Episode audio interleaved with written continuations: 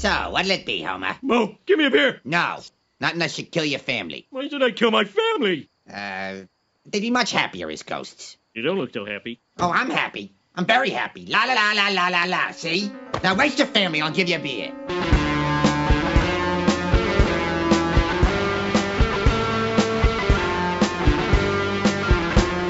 Hej och välkomna till Demonpodden, podden där vi nu för tiden talar om flera versioner av en och samma historia. Jag heter Kalle Färm och med mig som alltid har jag Aron Eriksson.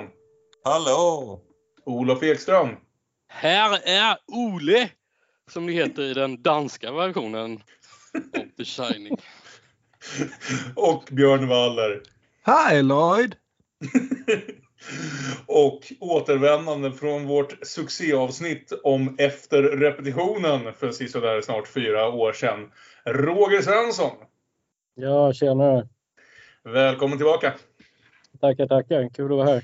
Ja, det är lite roligt för vi ska ju aldrig säga det. Jag tror vi diskuterade det i efter repetitionen avsnittet att den gången hade vi med dig mest för att det var väldigt roligt att se eh, vad någon som inte hade sådär värst mycket erfarenhet av Ingmar Bergman gjorde av eh, typ en av de allra mest bergmanska filmerna. Inte nödvändigtvis en av de bästa, men i alla fall en av de mest, vad ska vi säga, inåtblickande och som vi också sa, kort, korta.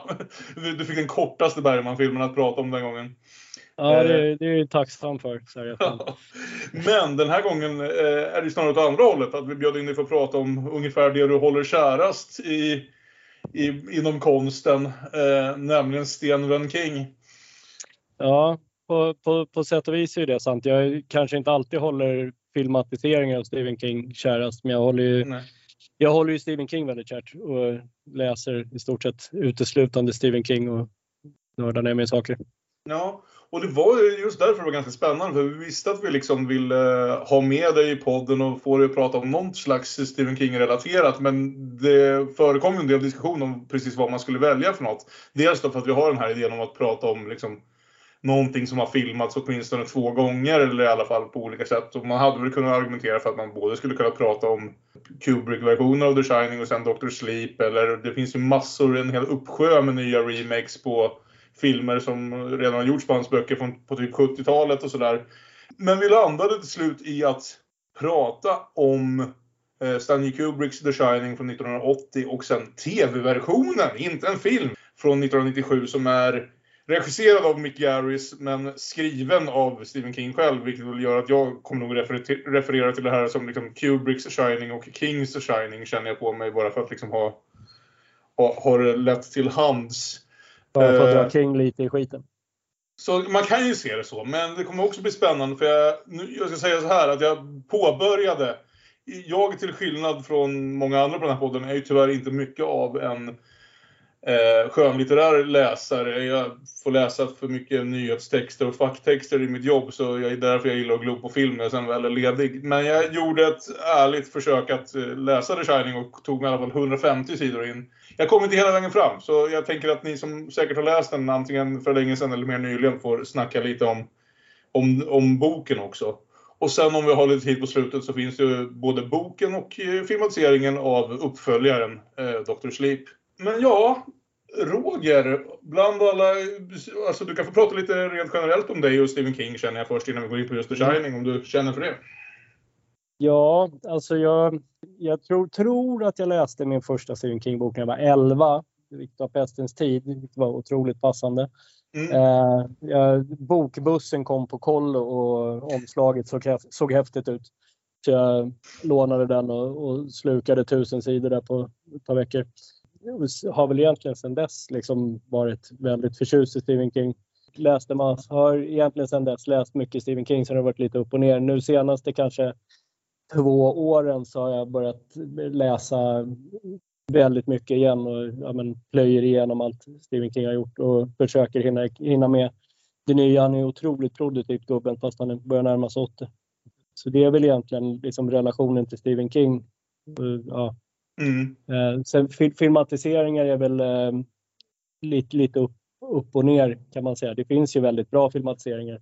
Det känns som att det var, fanns en tid när man filmade Stephen King helt utan budget. Mm. Eh, och då såg, såg monstren ut som eh, langoljärerna eller kanske vissa häckdjur som vi kanske kommer diskutera idag. eh, då, jag, jag kommer ju vara den idag som kommer, kommer pipa in så här.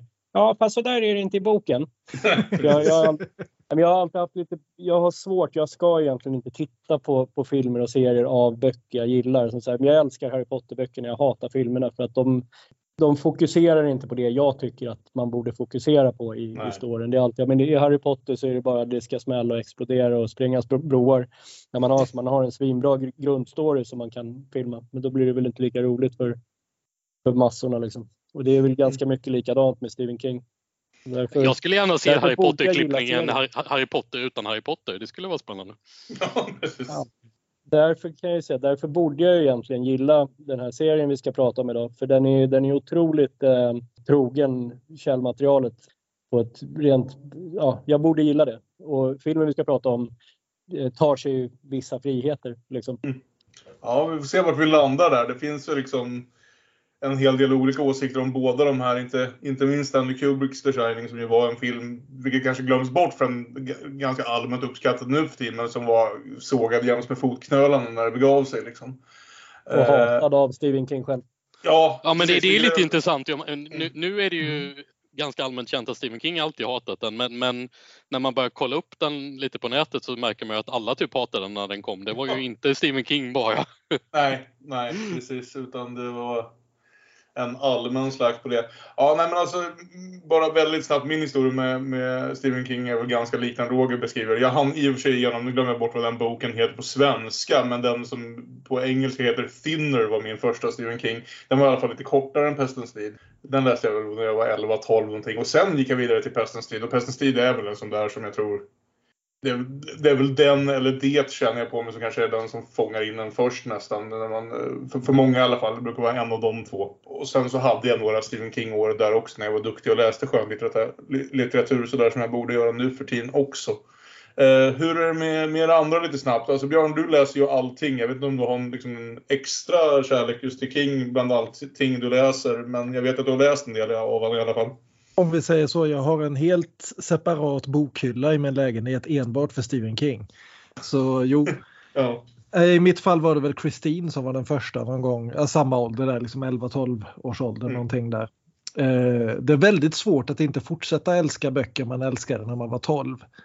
Eh, mm. Jag plöjde väl i princip allt gubbe gav ut fram till att han började skriva deckare nu för en ja, knappt tio år sedan någonting. Och där har jag väl inte riktigt hängt med, för jag tycker alla de här mister Mercedes och Outsider och alla de, de har varit rätt tråkiga tycker jag.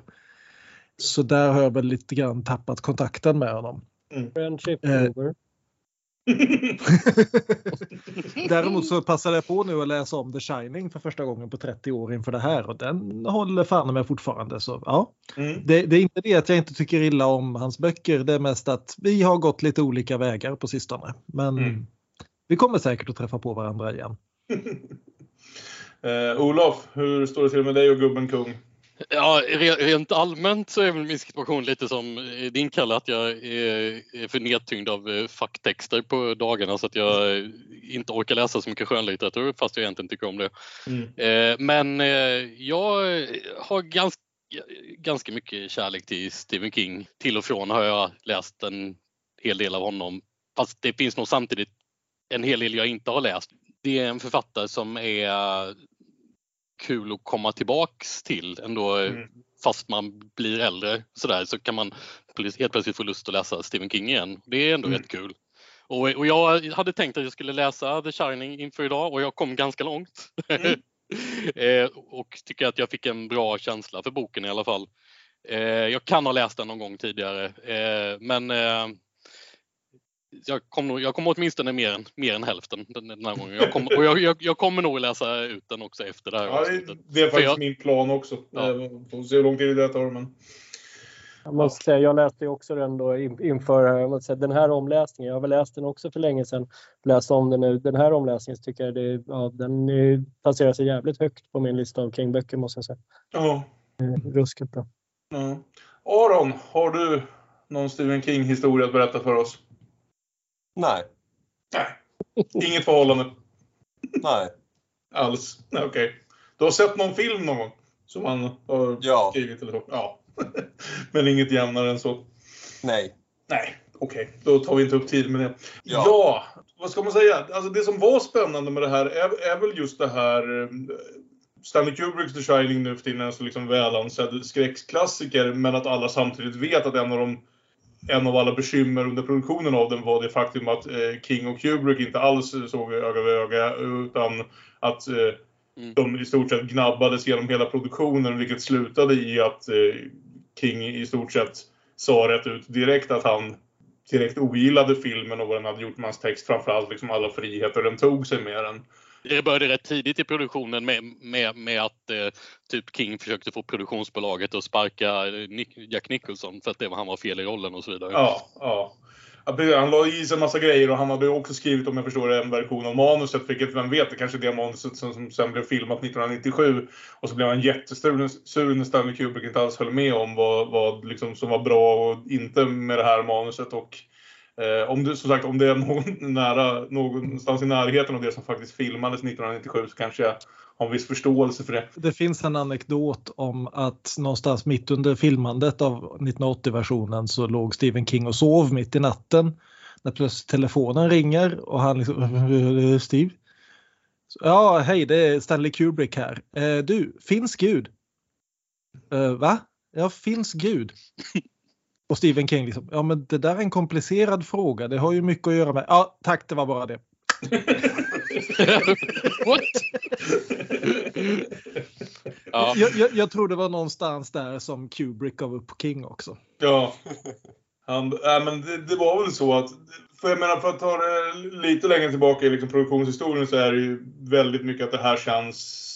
Ja, men om vi tar så här, när vi pratar om, om Ingmar Bergman så pratade vi väldigt mycket om hur vita manliga konstnärer tror sig kunna slå sig fria från sina demoner genom att göra filmer eller böcker eller skriva böcker som bevisar att de vet precis hur mycket de beter sig som rövhål, och att de säger ja men jag vet att jag håller på på det här sättet, som att det på något sätt ursäktar dem från att, men de tänker inte sluta vara rövhål för det, men de säger alla ja jag vet, jag vet, och som att det på något sätt liksom ska frigöra dem från sina synder. Och det är ju liksom ingen hemlighet att det här är en av de böckerna som mest övertydligt handlar om Stephen King själv. En man som när han skrev den var gravt alkoholiserad och dessutom ganska nybliven pappa.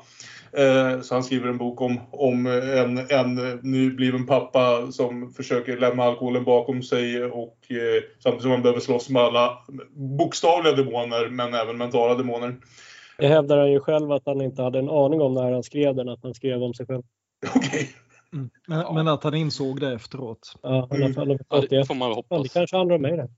Ja, precis. Och därför så är det väl intressant det här att det, man, känslan jag alltid fått att när han sen såg Kubricks film blev han liksom i det närmaste förnärmad över vad de hade gjort. Kanske framförallt med liksom huvudkaraktären Jack Torrance i det här, att vilka mått av sympati för karaktären som än finns i boken så är de ju mångt och mycket liksom bort, bortkastade eh, för att göra honom till en mer tydlig, eh, vad man nu vill säga, skitstövel i början och liksom mer oförlåtlig psykopat mot slutet.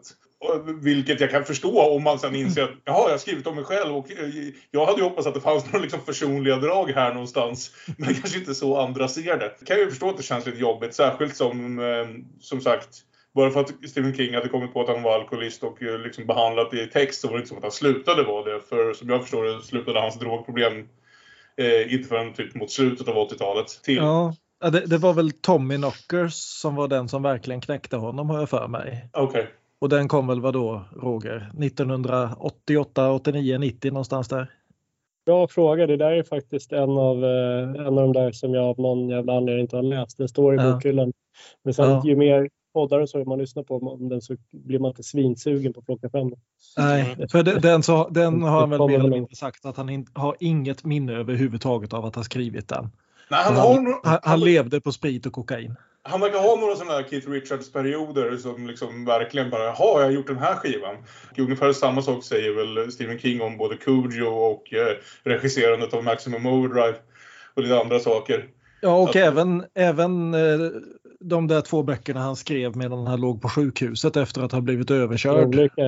Han skrev Dreamcatcher för hand och den blev inte jättebra heller. Så det kanske... Ja, för det ska, ska vi säga också. Det är, ju, det är ju nästa fas av Stephen Kings eh, liv, så att säga. Att han är eh, pro, väldigt produktiv alkoholist och eh, narkoman, men i alla fall ändå alkoholist och narkoman genom stora delar av åttiotalet. Nyktrar till och börjar producera, hjälper till att producera alla de här tv-serierna och fortsätter skriva under nittiotalet. Och sen så är det precis slutet av nittiotalet som han blir påkörd och eh, handikappad. Mm. Ja, och framförallt blir beroende av smärtstillande i ett par år där innan han ja. kommer ur det också.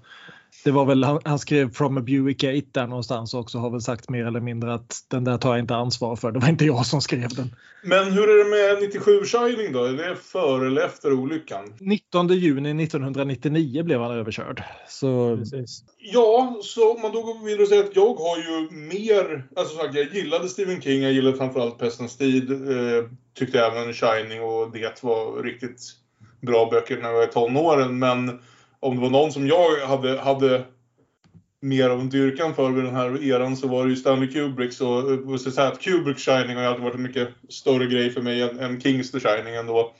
Samtidigt som man ju vet allt det här, alltså, om man liksom börjar läsa på, just att det är en film som det fanns, fanns väldigt mycket olika åsikter om. Som så här, mer eller mindre blev sågad jämst med fotknölarna, vilket ganska många... filmer som vi nu anser är klassiker från den här eran blev när de först släpptes. Det är ju liksom Blade Runner kommer i samma veva och så vidare. Va? Det är ganska många filmer som, som vi har bestämt oss för nu efteråt är klassiker. Men så jag menar, det var ju alltid min, min främsta ingång till den här historien så att säga. Eh, hur, hur är det för det andra? Jag vill säga att Björn vid något tillfälle har, inte, jag ska inte säga att vi har varit osams, men i alla fall stått klart att vi har lite mm. olika åsikter på den, om, om, om Kubricks The Shining. Ja, nej men det här är en sån här grej som jag tror ni har hört vid något tillfälle, men alla våra tusentals lyssnare har inte hört det. Att jag såg ju liksom The Shining kort efter att jag hade läst boken första gången någon mm. gång där på åttiotalet och gillade den inte alls, och kort därefter så läste jag ju då Stephen Kings, eh, vad heter den, eh, Danse Macabre eller On Writing, ett av de där. Eh, On Writing kom hans... mycket senare. Ja, och så Danse Macabre måste det ha varit då. Där han också sågar den här och förklarar varför den inte funkar. Och jag, jag tyckte liksom, aha just det, det var det som inte funkade. Just det här att, framförallt den här stora grejen då, att Jack Torrance är ett monster från första början i filmen. Han har ingenstans att ta vägen därifrån. Vilket man förstår liksom att King tog personligt. Och det tyckte jag i väldigt, väldigt många år. Men sen för bara... vad var det, tio år sedan någonting eller någonting sånt. Jag tror fast det var när jag och Olof skulle gå och se den här dokumentären Room tvåhundratrettiosju. Såg jag om eh, framförallt, jag tror det var den amerikanska klippningen av Kubricks. Mm. Och jag blev fullständigt överväldigad av den. Mm, okay. Därför att jag insåg det som jag inte hade fattat då, nämligen att Kubricks The Shining handlar inte om Jack Torrance alls. Jack mm. Torrance är en bifigur i Kubricks The Shining. Kubricks The Shining mm. handlar om Danny Torrance. Mm. Ja, det skulle jag nog hålla med om. Ja, ja. Och det är, en vä- ja. det är en väldigt, väldigt skillnad mellan en film som handlar om en person som försöker vara god men misslyckas och en film som handlar om en person som är utsatt för det den här killen som misslyckas Precis. med att vara god ställer till med. Ja, nej men exakt. Det, jag tror det, jag kan, kunde nog inte sätta ord på det i många, ord, många år, men det var liksom där någonstans det, det jag fastnade för också. In, inte den här känslan av åh min snälla pappa har kommit till fel hus och nu blev han dum, utan, utan den här känslan av att konstant ha behövt leva med en person som man någonstans vet har det här inom sig liksom. Och, och dessutom som synsk vet med hundra procent ja. säkerhet kommer att försöka ha ihjälen. Ja. Ja, fast han vet ju kanske aldrig inte, det utmålas väl inte i någon varken bok eller film att Danny Danny vet riktigt saker med hundra procent säkerhet. Han är ju alltid lite osäker på hur han ska tolka sina intryck förstås. Ja, men, men han, han, är, han är också sex sju år, så han ja. vet ingenting alls. I Kubrick-filmen är han också lite säkrare i sina tolkningar än han är i de andra. Absolut. Mm. Och, och lite mindre liksom, förtjust i sin far, eh, vilket det, man det, förstår där när man, ja, ser, när man ser Nicholsons tolkning av det, som ju helt klart är att han är inte helt älskvärd. Inte helt älskvärd. Nej, och och det, är, det är ju en väldigt stor skillnad förstås. Det finns, det finns många skillnader. Men, men det, det är ju en, det är en avgörande skillnad kan man ju förstå. Inte minst för Stephen King att han inte gillar det. Att, att det är så tydligt i boken att det finns en väldigt stark kärlek mellan pappan och, mm. och eh, Danny, och att Danny är väldigt mycket pappas pojke, men, i, men han tyr sig bara till mamman hela tiden i Kubricks film, för det är liksom kört med pappan. Kings Jack Torrance är någonstans en god man, men med typiska så här liksom sjuttiotalsbrister som han förmodligen hade, förhoppningsvis hade liksom kunnat övervinna om han inte hade kommit till just det här hotellet vid just det här tillfället. Fast och, ganska allvarliga brister ändå. Även absolut, absolut. Men, ja. ja, jo men visst. Men känslan snarare hos, hos liksom Nicholsons Jack Torrance är ju att hotellet om någonting låter dem släppa fram de här sidorna han verkligen faktiskt har hela tiden. Att han är en person som kanske någonstans redan innan, långt innan de kom till hotellet, typ ångrade att han blev eh, en familjefar som egentligen hellre hade velat ha ta liksom Ernest Hemingway-grejen och blivit en, en suput som satt och skrev sina grejer på sitt rum. Men någonstans föll in att behöva ha liksom barn och familj och hela grejen och egentligen inte riktigt känner för det. Och sen när, liksom, när spökena bör, börjar påverka honom på hotellet så är det snarare som att dra korken ur flaskan och allt det här som han redan har tänkt på hemmaplan bara börjar flöda ur honom liksom helt ohämmat. Uh, att, ja, jag så att... såg amerikanska klippningen för första gången uh, inför uh, detta gästabud. Mm. Är, det, är det den som heter Extended? Det är en viss, råder viss ja. förvirring kring det här. Att av någon outgrundlig anledning som, ingen, som jag aldrig fått något klart tecken på vad, vad det är, så bestämde sig Kubrick för att uh, U S A skulle få en klippning och resten av världen skulle få en klippning. Och så var det redan nittonhundraåttio och sen så fortsatte det vara så långt inne på liksom V H S och D V D-eran ända fram skulle jag säga till typ Blu-ray. Blu-rays blev vanliga. Eh, så i typ trettio år så var The Shining två tjugo i U S A och två timmar överallt annars i världen.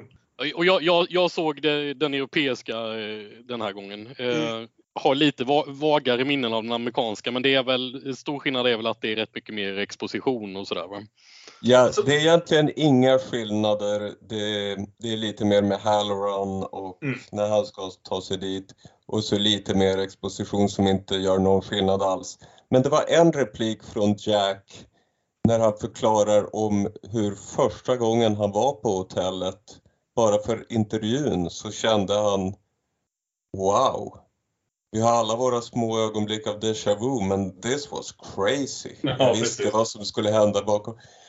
Och ja, den, den europeiska då var min älsklingsfilm högstadietiden. Mm. Och sett den hur många gånger som helst på V H S-tiden. Mm. Så att jag, jag knappt kan se den längre. Jag såg om den, eh, jag tror också det var vid eh, Room tvåhundratrettiosju. Mm. Så såg jag om, men då såg jag europeiska igen. Med all den tid sedan dess, jag visste ju exakt vilka tjugo minuter jag inte hade sett tidigare när jag såg det. Så upp, där la de in två repliker till i den scenen. Jag tänker, det, den absolut största skillnaden är väl det här att vi i den amerikanska klippningen får en scen med en... Eh, I, alldeles i början där, när vi, mm. innan vi ens har sett Shelley Duvall och Jack Nicholson i samma scen, så har vi en scen där eh, Wendy då har liksom bjudit in en läkare att studera Danny därför att hon har insett att hennes son är synsk och håller på med grejer. Ja, han, fall, han faller upp i badrummet efter ja, första scenen i båda, mm. men sen klipper och, man typ direkt till att de är i bilen. I, i... Ja, och Och då får vi den här lilla expositionen om att Jack är nykter alkoholist och att han vid ett tillfälle har brutit Dannys arm. Det här som vi i liksom europeiska klippningen kan ana, men får, får liksom svart på vitt först i den här scenen där han sitter i baren. Mm, kommer ju, mm. Ja, det kommer ju väldigt sent. Och det är något ja. som bo- boken spenderar typ en fjärdedel av, av sidorna på att, eh, att härja, härja om. Och nittonhundranittiosju-versionen lägger i princip hela första akten på. Ja, ja. Men, och det, jag, vet inte, jag vet inte riktigt vad som är bäst. Eh, när, man, när jag ser den europeiska nu så, så vet jag ju allt det här. Det, det är lite svårt att veta hur man skulle se den europeiska utan någon som helst kunskap om, om eh, liksom Jack och, som är, och den brutna armen och så vidare. Så att jag, jag tolkar ju in det ändå. Så att jag vet, vad, vad tror ni om det? Om man, om man är helt obekant med historien och ser den europeiska, får man veta för lite då om Jack egentligen? Det, det tyckte ja, jag det nog. Funkade ju uppenbarligen för mig. Så ja. Jag tyckte det var perfekt. Ja, jag, jag kan nog känna så nu. Inte minst för att, för att jag tycker att hur Shelley Duvall spelar den scenen säger väldigt mycket om vad hon har förhållande, för förhållande till honom. Det är typ enda gången hon får uttrycka, alltså diskutera sitt förhållande till sin man medan han är utanför rummet. Så jag tycker det ger en del av liksom att bygga upp det. För jag ska säga det att medan jag alltid har tyckt om Stanley Kubricks The Shining så var det aldrig någonstans kanske min favorit av hans filmer eller sådär. Den låg ungefär i mitt lagret av vad som är ändå en ganska solid regissörska- liksom regissörskarriär. Mm. Vid det här laget har jag sett de flesta Stanley Kubrick-filmer så många gånger att de lite som var de liksom uttryckte det. De har stagnerat lite grann. Jag vet ungefär vad jag får. Jag ska inte säga att de liksom fortsätter växa över det här laget nu när jag är inne på i stort sett tionde gången för dem allihopa. Det här är den som fortfarande växer skulle jag säga. Och jag kände det, inte nu minst, för när jag, när jag såg det med min egen son som fick uppleva det här i, i fredags. Ibland, framförallt när jag var yngre, tyckte jag att den första halvan var lite små seg här och där. Och jag kan väl fortfarande förstå man känner så, även om jag inte gör det längre. Men andra halvan tycker jag bygger en stämning som är helt jävla olik någonting annat egentligen i... i filmhistorien, för att, just för att allting fungerar i sån jäkla symbios mellan liksom regivalen som Kubrick gör till det här, som jag tycker nu är alldeles storartade skådespelet från Nicholson och Duvall, som ju är inte någonstans naturalistiskt utan otroligt upphausat. Men det är lite, jag tror Olof som sa någon gång att då och då händer det att en film blir så liksom uppvriden att helt plötsligt passar Nicolas Cage perfekt. Eh, och lite så känner jag kring The Shining, att det är en film ja. som långsamt upptrissas precis till den punkten där de här ganska upphausade liksom, skådespelen passar just den här filmen ja. perfekt, samt om de skulle se helt hysteriska ut i många andra filmer. Jo, eh. nej men eh, The Shining blev ju faktiskt opera för ett par år sedan, och det känns fullständigt logiskt på något ja. sätt, därför att det här är en opera. Mm. Det, alla sjunger arior hela tiden och orkestern tar i för fullt, bokstavligen, för det är ju fantastiskt soundtrack i Kubricks version som är dels liksom diverse utvald väldigt konstig eh, modern eh, orkestermusik och dels Wendy Carlos som i princip bara liksom kastar syntar mot väggarna. det... Det är också kanske just eftersom jag såg, såg den med Ivar då, som är min nioåriga son den här gången, och liksom man ibland har lite så här diskussioner om vad gör en regissör egentligen? Att liksom se nittiosju Shining ena dagen och Kubrick Shining den andra dagen. Ivar var inte med på nittiosju Shining, men likväl. Jag har ju sällan sett liksom en sån skillnad på vad det är en regissör faktiskt kan göra med ett material någonstans. Om vi på den ena sidan har, oavsett man gillar eller inte, någonting som definitivt har gått genom en egen liksom unik tagning på materialet, och i andra halvan någon som har fått ett manus och filmat det från början till slut utan att ta in så mycket av sin eget synsätt i det då, i nittiosju-versionen, i alla fall så som jag ser det. Det jag tänker att en av de viktigaste sakerna som regissör och även som manusförfattare är väl just det här att göra val. Du, du kan inte mm. liksom filma en tolv timmar lång historia. Så du måste välja vad du vill filma och vad du inte vill filma. Och du kan heller inte översätta en bok ord för ord till bild. Därför att det funkar på två olika sätt. Vi tar till oss den här informationen på helt olika sätt. Så du måste välja vilka delar du vill behålla och vilka du vill byta ut. Mm. Och man kan tycka vad man vill om de valen eh, som Kubrick gör. Personen blir mer och mer övertygad om att nästan vartenda val är hundraprocentigt. Medan däremot Mick Garris gör ju inte ett enda val på fyra och en halv timme. Det är det som bara Stephen King sa att det skulle vara med en scen där han pratar med sin döde far. Okej, okay, då pratar han med sin döde far. Spelar ingen roll om det inte gör någonting. Det görs kanske val några få gånger, men de är smått obegripliga. Jag kan ta ett, ta ett exempel. Alltså i, i, i boken så... Efter att ha fått ett samtal från sin döde far över kortvågsradion så, så, så får Jack ett spel och slår sönder radion och erkänner direkt det för Wendy gråtande. Medan i nittiosju-versionen så, så får han för sig att han ska, visst är det så att han får för sig att han ska skylla på Danny där? Ja. Och det, det är supermärkligt. Ja, det, det, det passar inte, det passar inte alls in i, i, i nittiosju-versionen att han skulle göra det. Och det är ett val att avvika från boken. Mm. Mm. Supermärkligt. Jag tror att han inte kommer ihåg att han gjorde det. Tror du det? Det är mycket möjligt. Det är väldigt otydligt. Det är, det är ett val som makes no sense. Ja, men, men jag, jag vill ja. höra vad, vad Roger tycker nu när du har mm. båda versionerna i färskt minne. Vad tycker du? Det är liksom, gjorde Kubrick rätt val? Eller gjorde liksom, är den här, är, är troget nödvändigtvis bättre? Ja, bo, båda och kan man väl säga. Alltså Kubricks film är, är, är jätte, jättemycket bättre på nästan alla sätt än vad, vad serien är. Vi, men, och det, det handlar ju om så mycket att Kubrick vet. Men alltså, det konstiga är att Mick Garris gjorde ju, gjorde ju The Stand-serien tre år tidigare. Mm. Som jag tycker är supercharmig. Och mycket bättre än den moderna serien. Oh ja, oh. Eh, Aha, så så han, kan ju, ja. han kan ju uppenbarligen filmatisera King. Men jag, jag vet inte. Alltså, jag tycker att serien saknar så mycket. Alltså, dels är det otroligt dåliga skådespelarinsatser från alla inblandade i stort sett. Alltså... Den eh, pojken, det enda ja. han gör är att se fult förskräckt ut i fyra och en halv timme.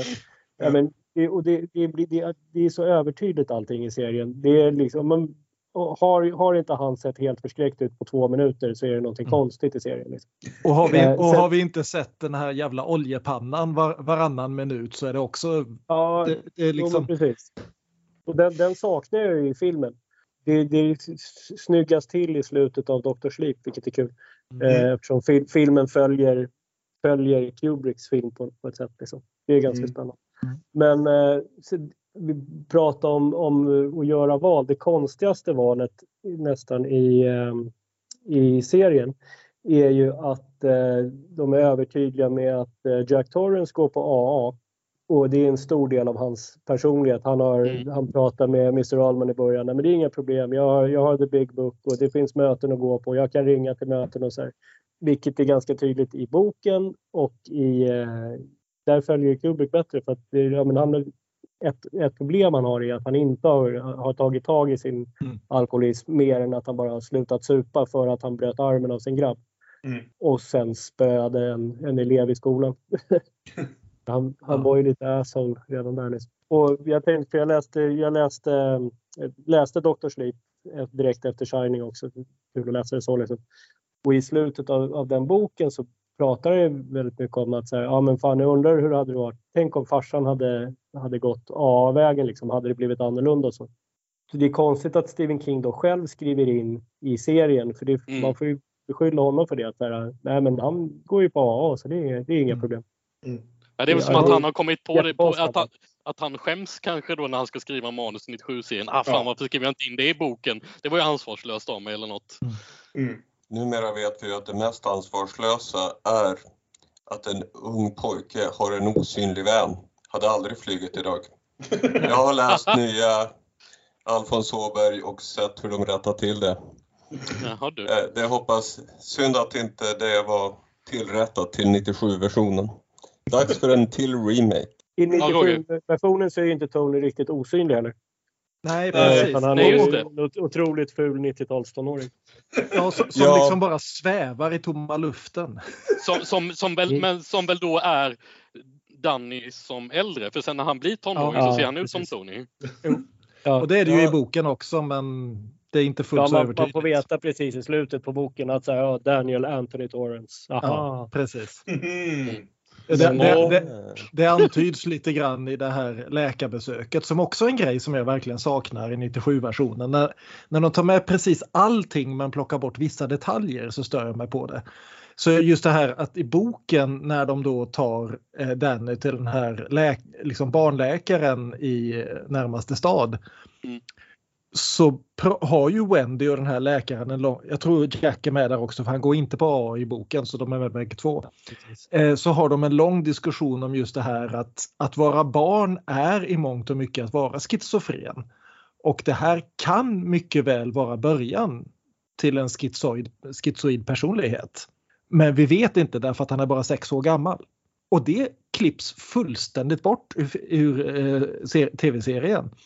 Och, och det är så mycket med liksom alla de här grejerna, både med Jacks alkoholism och med Dannys liksom osynliga vän och synskhet, som alla liksom bara rycker på axlarna åt. Mm. Det är liksom det nittio-tal vi har lärt oss att sätta ord på det här, men vi har inte lärt oss att dela med det än. Nej. Så, så det är liksom verkligen det som nittonhundraåttio Wendy tycker är riktigt creepy, att hennes son kan liksom veta om pappa har fått jobbet eller inte eh, tjugo mil bort. Det är liksom i nittiosju-versionen så fick pappa jobbet? Ja, ja men vad bra. Det är också en grej som, alltså egentligen båda versionerna tycker jag, så att så själva The Shining eller The Touch som det ofta heter i Stephen King eh, världen eh, behandlas ju otroligt konstigt dåligt. Alltså jag skulle säga i Kubricks film så har ju The Shining ingen, alltså ja, det är att han ligger och, och darrar och darrar och dreglar ibland när hans pappa faktiskt gör någonting konstigt. Alltså det är ju väldigt mm. lite, alltså det är ju inte en psychic power man skulle vilja ha i någon av versionerna. Mm. Och sen i, i serien så är det ju bara alltså direkt från, från början så här, ja men där, han vet allt som händer, han har alltså, det är ingen som på något sätt är, och i boken är det en ganska liksom så här stor grej att hur de, det är någonting jävligt lurigt med honom och vi har alltid förstått lite, han har hittat grejer hemma lite sådär, men eh, i eh, både serien och filmen så är, eller framförallt serien så är det ju bara så här direkt från början, nej men det är så här, det är inget konstigt med det, han har ingenting konstigt, det kommer inte från rymden, det kommer från eh, från någonstans, det är bara bra. Inga, inga ja. konstigheter överhuvudtaget. Nej, precis. Det sagt så, jag håller inte riktigt med Roger om att det är bara dåliga insatser här. Jag tycker stora problemet med tv-serien, mm. förutom att det är en tv-serie, för det här ska inte vara en fyra och en halv timme lång historia. Det här hade du kunnat klippa Nej. ner till två timmar med mm. väldigt minimala liksom, bortval. Därför mm. att varenda scen håller på i åtminstone två minuter längre än den behöver. Mm. Och va- varenda sån här Chekhovs gevär liksom dyker upp åtminstone arton gånger genom filmen. Jag tycker att både Steven Webber och Rebecca De Mornay är rätt bra här. Inte liksom Oscar bra, men de är kompetenta. Det, det är liksom... Rebecca De Mornay får, får, får kanske godkänt, men ja. Steven Webber är otroligt dålig. Nej, jag, jag håller inte med. Jag, jag, jag tycker liksom, om poängen är att visa liksom ett par som har problem men ändå försöker jobba med dem. Sen att de inte faktiskt lyckas jobba med dem därför att de är så upptagna med att säga att de jobbar med dem. På så vis funkar det bättre än vad Kubrick-versionen gör, där det är väldigt uppenbart att Wendy är livrädd för Jack av väldigt, väldigt goda skäl ska vi ju ja. säga. Så det, det, liksom, ja, då, då, det, det, ger, det ger en annan ton på filmen. Mm, och jag tycker absolut. Att när vi väl har kommit förbi den här första ett och en och en halv timme långa avsnittet som är verkligen bland det sämsta som finns i hela King-historien, så tycker jag liksom de andra två avsnitten är ofta dugliga i alla fall. Det är, liksom, det, det är aldrig skrämmande. Den är inte, Nej, det, det, det, det ska vi säga. För fem öre. Nej, Där, därför att manuset är hela tiden så väldigt upptaget med att rätta till att det inte lyckas berätta något eget. Den är ju för långsam och stakar sig, stakar sig för mycket hela tiden. Det är så roligt dock, för jag kände precis nästan tvärtom. Jag hade ju bara hört, jag hade aldrig sett nittiosju-serien förr, ska vi säga. Dels för att jag liksom hade hört så mycket om hur tradig den skulle vara. Dels för att jag är så förtjust i, i Kubricks The Shining, så jag behövde inte. Men jag satt i första avsnittet och hade läst, vilket är, första avsnittet täcker bra exakt, exakt så långt jag hann läsa i boken också. Ska vi säga, och blev så här... Ja, men det här var inte så jäkla illa innan. Jag tycker nog att när det gäller vårt centrala par här, De Mornay och Steven Webber, att de blir sämre allt eftersom liksom, de måste börja spela upp där. När de ska spela ett ganska normalt par liksom, i första timmen, så tycker jag det funkar någorlunda. Liksom, de är inte det mest karismatiska kärleksparet jag någonsin har sett på. De har habila skådisar. Jag tycker de båda två har gjort bra insatser i andra grejer och sådär. Det är lite kul att få lite utvecklat de här, vad heter det... sidokaraktärerna som klipps rätt ut ur Kubrick liksom med, med framförallt han, den andra snubben som jobbar på hotellet som spelas av Pat Hingle, som tar hand om liksom oljepannan och såna här saker. Och inget av det känns ju direkt nödvändigt, men jag tyckte inte direkt det var otrevligt. Och sen direkt, till skillnad från Kubricks The Shining som när jag var liten ibland tyckte det var lite seg fram som kommer till hotellet och allt läskigt började hända, jag tyckte jag bara det här blev tradigare och tradigare och mer och mer upprepande när det till slut bara är de här tre som blir sämre och sämre skådisar minut för minut, och det bara är de tre som går omkring och skriker på varandra i liksom tre timmar i stort sett. I, och så fort någonting liksom ska försöka vara läskigt eller effektfullt så är budgeten för liten och de lyckas inte få fram det liksom. Och, och framför, det, det är inte fråga om att budgeten är för liten. Det, det, är, liksom, det, det är så här som jag inte fattar att Mick Garris kommer ju liksom, han har gjort Critters två för fan. Det, det är liksom, han kommer ur en tradition att göra lågbudgetskräckisar. Problemet ja. är att han vågar inte säga nej till Stephen King någonstans alls. Nej, har Stephen skrivit att vi ska gå upp för trappan och så ska vi se hur plötsligt den här hammocken börjar gunga, ja. då ska fan med hammocken gunga, ja. även om det bara blir komedi av det. Alltså det som retade mig mest av allt är kanske just det där jävla typiska tv-tricket som händer i slutet av varenda segment, som är att direkt som någon går ur ett rum i Overlook ska kameran stanna kvar i tio sekunder till så att du kan se en dörr som smälts ja. igen. Ja, ja, det var så mycket och, och, och, sånt, ja. Just de här jävla liksom häckdjuren, som ju är en av de mest, absolut mest skrämmande grejerna i boken. Och som Kubrick strök fullständigt därför att han fattade att han hade inte teknologin att göra det. Labyrinten funkade mycket bättre. Och Mick Garris inte bara försöker göra det, men han gör ju scenen så jävla bra först. När han gör liksom Doctor Who-blink av det. Att djuren rör sig bara när du inte tittar på dem. Mm. Och så länge han gör så så funkar scenen. Men sen så måste han använda C G I därför att Stephen King har skrivit att vi ser djuren röra sig. Därför att Stephen King kan inte skriva för visuella medier. Och då måste vi stoppa in jävla usla nittio-tals C G I av djuren som rör sig. När han bara hade kunnat nöja sig med att klippa bort och sen klippa tillbaka och se dem närmare. Ska man vara ärlig så tycker jag redan i boken att, att det, det scenen tappar lite av sin skärm när djuren bara rör på sig. Det var, det var otäckare även i boken när, när, de, när, när liksom karaktärerna bara tror att de rör på sig men inte riktigt vet. Det roliga är att jag, jag har hört Stephen King sitta i intervjuer och prata om Never Show the Monster. Ja. Han, han, han känner till det, han vet att konceptet finns. Liksom. Ja. Ja. Precis. Jo. Men Stephen King kan inte skriva för, för tv eller för film. Det har vi sett flera exempel på. Vi har sett liksom Sleepwalkers, vi har sett eh, eh, Maximum Overdrive. Han, kan, han är fantastisk när det är i text, men så fort han ska skriva för en kamera så kan han inte det därför att han kan inte sluta sätta ord på det. Nej. Mm. Men flygande, Men, kött, flygande också, köttbullar med tänder av rakblad är väl supercinematiskt. Nej. Nej, jag tänkte på det, det jag mindes från när jag såg den här på V H S-tiden, tv-serien. Mm. Så det är ju de här ja, häckmonstren som rör sig, som liksom hade stannat i minnet som det mest skrattretande. Mm. Men nu när man ser om den så inser man ju att nittio-talsmode är ju ett betydligt större problem. Det är ju svårt att ta... Jag menar, ge mig mer C G I-monster. De har åldrats bättre än nittio-talsmodet. Mm. Och sen är det ju aldrig en bra idé att ge barnskådespelare jätte, jätte, jättemånga repliker. Nej. Så. Speciellt inte barnskådespelare vars enda liksom, skådespelarteknik är att dra upp överläppen. Ja, men pojken har ju fått för lite läpp. Han kan inte stänga munnen, stackar. Nej. Det tycker jag inte vi ska sitta här och håna honom för, för att han ser ut som ett jävla miffo. Nej, det är, sen sen det, har vi hans frisyr ju dock oursäktlig. Ja.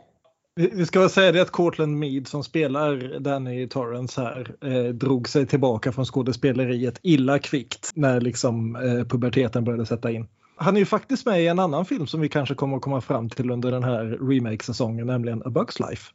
Jaha, okej, okay, just det. Vad jag tänkte komma fram till att jag, alltså, nu var Björn var inne på Critters två så där. Jag känner Mick Garris mest därför att han är... Om du någon gång ska göra en dokumentär om skräckfilm så ringer du Mick Garris. Mick Garris ja. har suttit i varenda skräckfilmsdokumentär jag någonsin sett och pratat sig varm om alla skräckfilm som någonsin har gjorts.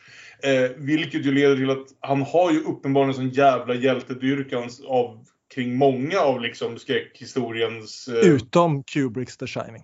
Utom Kubricks The Shining. Eh, Framförallt Stephen King. Så det är ju så jävla tydligt att han är inte en person som kommer in i det här med en egen vision alls, utan han är här för att göra vad pappa Steven har sagt till honom. Liksom.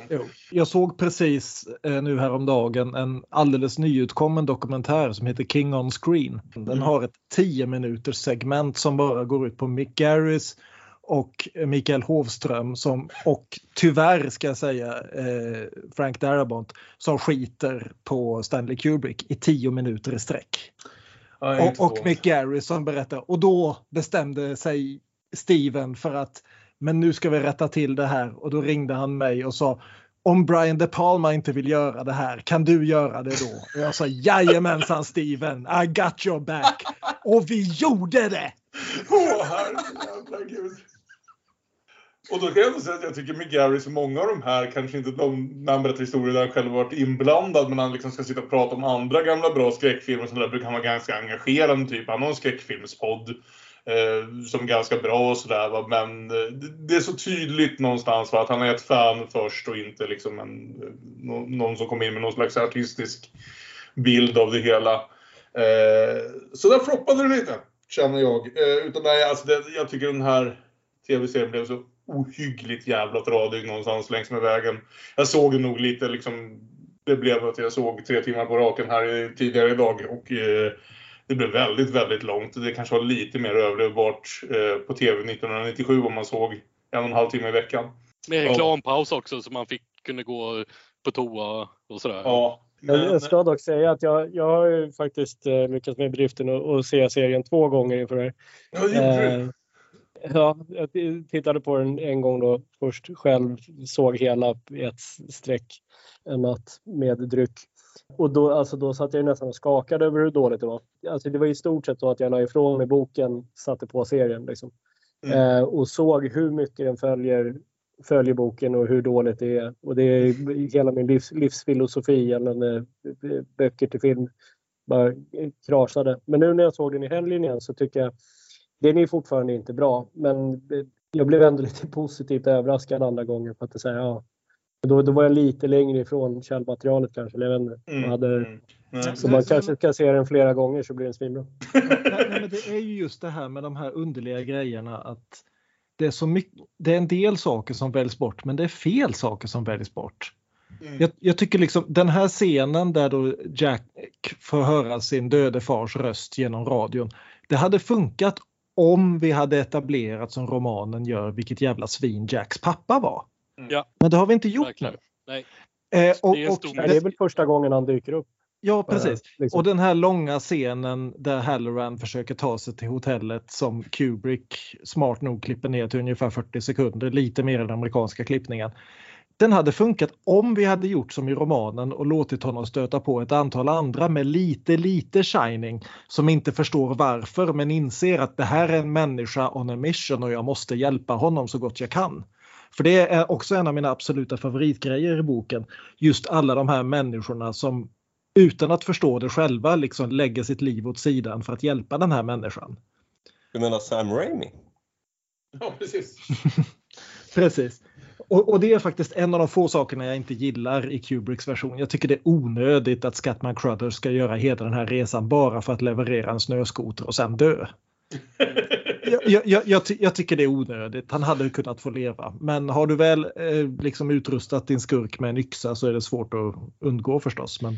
Ja, för grejen är ju det att eh, effekten av det... Jag kommer inte ihåg nu för jag har kommit så långt i boken, men jag antar att, eh, vad heter det... Eh... att Halloran överlever i boken också. Oh ja. Ja. Vilket ju oh. betyder att eh, att i slutändan har ju inte Jack dödat någon i boken förutom sig själv. Nej, ja, stämmer. Nej. stämmer. Mm. Vilket jag tycker är en effekt och som också pekar på det här till att göra Jack till en än mer oförlåtlig karaktär någonstans i Kubricks. Att han dödar en massa getingar. Det... Ja. Men det tyckte jag var viktigt när jag, var, ja, när jag gick på högstadiet så tyckte jag det var viktigt att han i alla fall dödar någon. Ja, men vi kan men nästan någonstans hålla med. Det är där någonstans som liksom man inte kan ta tillbaka det längre. Ja. På någon, på något Sen plan. Vet jag inte om jag håller med om att han är så uppenbart ett monster redan från början. Det är ju först när han tar på sig den här röda manchesterjackan som saker går åt pipan. Ja. Jag menar, allting går så bra när han går runt i sin morgonrock. Men sen så tar han på en röd manchesterjacka och helt plötsligt drömmer han om att döda barn och fru.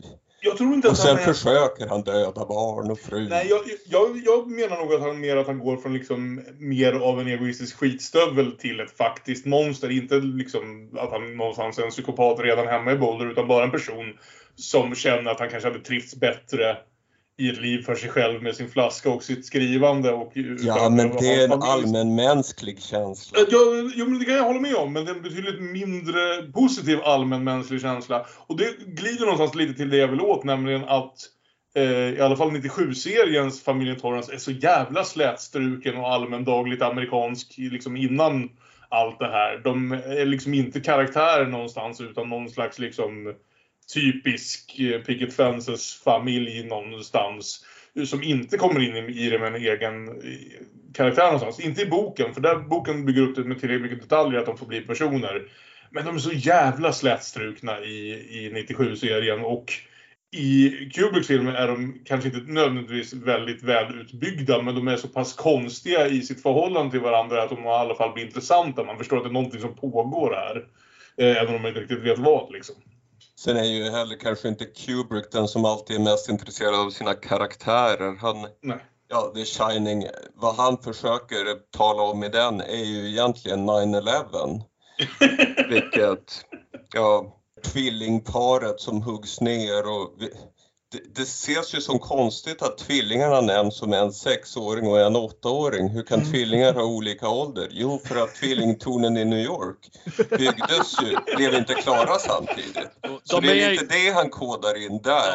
Det är vad är, han tänker de är på. Inga tvillingar, de är inga tvillingar, de är inga tvillingar. Mm.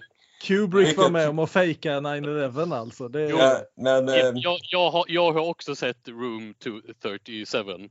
Eh, som jag tror Aron anspelar på här nu. Som ju eh, vi kan säga är, är, är en skitkul dokumentär om möjliga och omöjliga sätt att läsa Stanley Kubricks The Shining.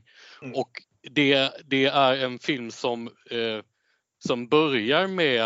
Alltså man ska säga, det är, det är en film där, där ett gäng filmnördar som, som typ verkar ha lagt hela resten av sitt filmliv åt sidan för att bara se The Shining om och om igen. Hundratals, tusentals gånger framåt, länges och baklänges och med stopp-pausknappen. Och det, det, det börjar ganska intressant med, med, med tolkningar som är lite out there, men man ändå tänker, hmm, ja, men det där är ju intressant, så där skulle man kunna tänka. Och, och sen, och sen eh, med, med eh, att ja, men filmen handlar egentligen om utrotandet av eh, de amerikanska indianerna. Kanske handlar det till och med om, om, om förintelsen i Europa och så vidare.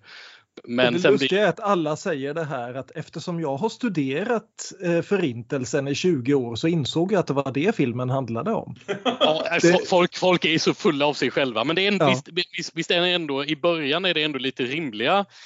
Man tänker, men det här ja, kan du... Jag tycker ju den filmen är fantastisk just för att den lyfter fram. Det, det är så många av liksom första fem minuterna av varje sån här utläggning är bland den bästa filmkritiken någonsin har hört. Ja, och, och sen blir det ju galet. Allt, ja. allting, allting slutar ju galet, precis, precis som Aron beskrev här nu ungefär. Så slutar det med att han förutsåg nine eleven. Han fejkade månlandningen. Och liksom, ja. nej, nej, nej, men just därför det är någon som säger det i den dokumentären. It's a film made by a bored genius. Mm. Och det tycker jag stämmer så jävla väl, därför att naturligtvis så är ju liksom det är det här som uppstår om man nu ska häfta det här knepiga manliga begreppet geni på någon, så är liksom Kubrick funkar det ju på. Då blir det så jävla, man missar poängen om man sen säger och därför betyder filmen bara det här. Mm. Nej, visst. Eh, för naturligtvis så om Kubrick ska göra en skräckfilm, han är fullständigt ointresserad av liksom den typiska mallen för en skräckfilm. De, definitivt är den ointresserad av den nittonhundraåttio. Det är ju liksom moderna skräckfilmen är bara två år gammal vid det tillfället. Han har liksom ingen mall att hålla sig till. Utan det han ser till att göra, det är ju i princip det är det här som John Cale lovade att göra med soundtracket till American Psycho, nämligen bara göra det så otäckt och så jävla liksom desorienterande som han någonsin kan. Mm. Så, och sen får folk fylla i själva vad de tror det handlar om. Ja, men, men det är liksom... som kaninerna. Ja, precis. Han skulle stoppa in kaniners dödsskrin på soundtracket så, och gömma det långt ner i mixen så att folk inte visste varför det kröp efter ryggen på dem. Så var det. Och det är ju exakt det Kubrick gör här. Han stoppar in så jävla många knasiga grejer som inte, det är ju liksom ostmannen i Buffy det här liksom. Det betyder ingenting, det är bara där för att göra dig mer förvirrad. Ja, varför ändrar han rumsnumret tvåhundrasjutton till tvåhundratrettiosju? Man hör ju myten att å, hotellet de filmade på ville inte att deras rum skulle vara läskigt i framtiden. Men det fanns aldrig ett sånt rum på hotellet. Vad påstår man pekar någon på där är ju då tvåhundratrettiosju datum tjugotredje juli. Vad hände yeah. tjugotredje juli nittonhundrasextioåtta? Jo, det var en flygplanskapning av ett plan på väg från London till Tel Aviv. Så ytterligare bevis för flygplanskapningsteorin här. Sen vet man ju också vi ser att det också i The två... Opening Shot. Det här är ja. en flygplansfilm där vi flyger in i faran. Och sen det, hela den omöjliga arkitekturen. Byggnad sju skulle aldrig kunna kollapsa sådär av två flygplan. Och, och apropå omöjlig arkitektur, eh, den här korta scenen med Scatman Crothers ombord på flygplanet nittonhundraåttio. Hur jävla mycket benutrymme hade de på planen på den tiden? ja. ja, nej men sen, ja, sen, sen så sen får du inte glömma Aron, du måste ju också göra matten här, två gånger två gånger tre gånger sju och så vidare, det blir ju fyrtiotvå. fyrtiotvå. Och och ja. det det signalerar ju förintelsen. Eller med livet. Mm. Ja, det här med kopplingen till utrotningen av U S A:s indianer är väl i och för sig rätt så in, den, den det finns historien, väldigt mycket indianer så.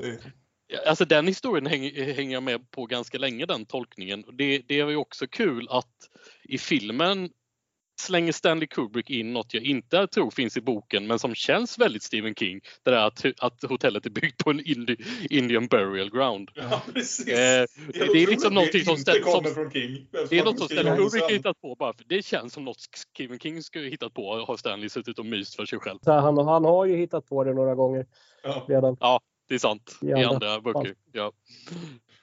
Hörrni, jag tänkte innan vi går vidare in på Doctor Sleep och sådär, jag behöver en liten paus för att både lämna dryck och hämta dryck. Ja. Så vi tar fem minuter så, så blir det lite Doctor Sleep sen och sånt. Homer? Homie? Hmm. What he's typed will be a window into his madness. Feeling fine. Wow, that's a relief. Hmm,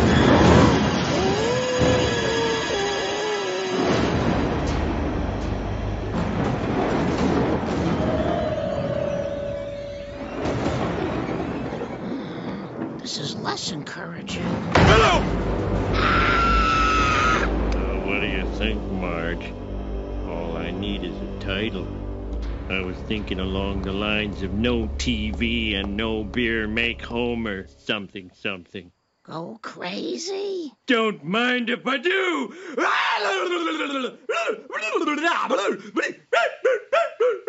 What, what? Han är det?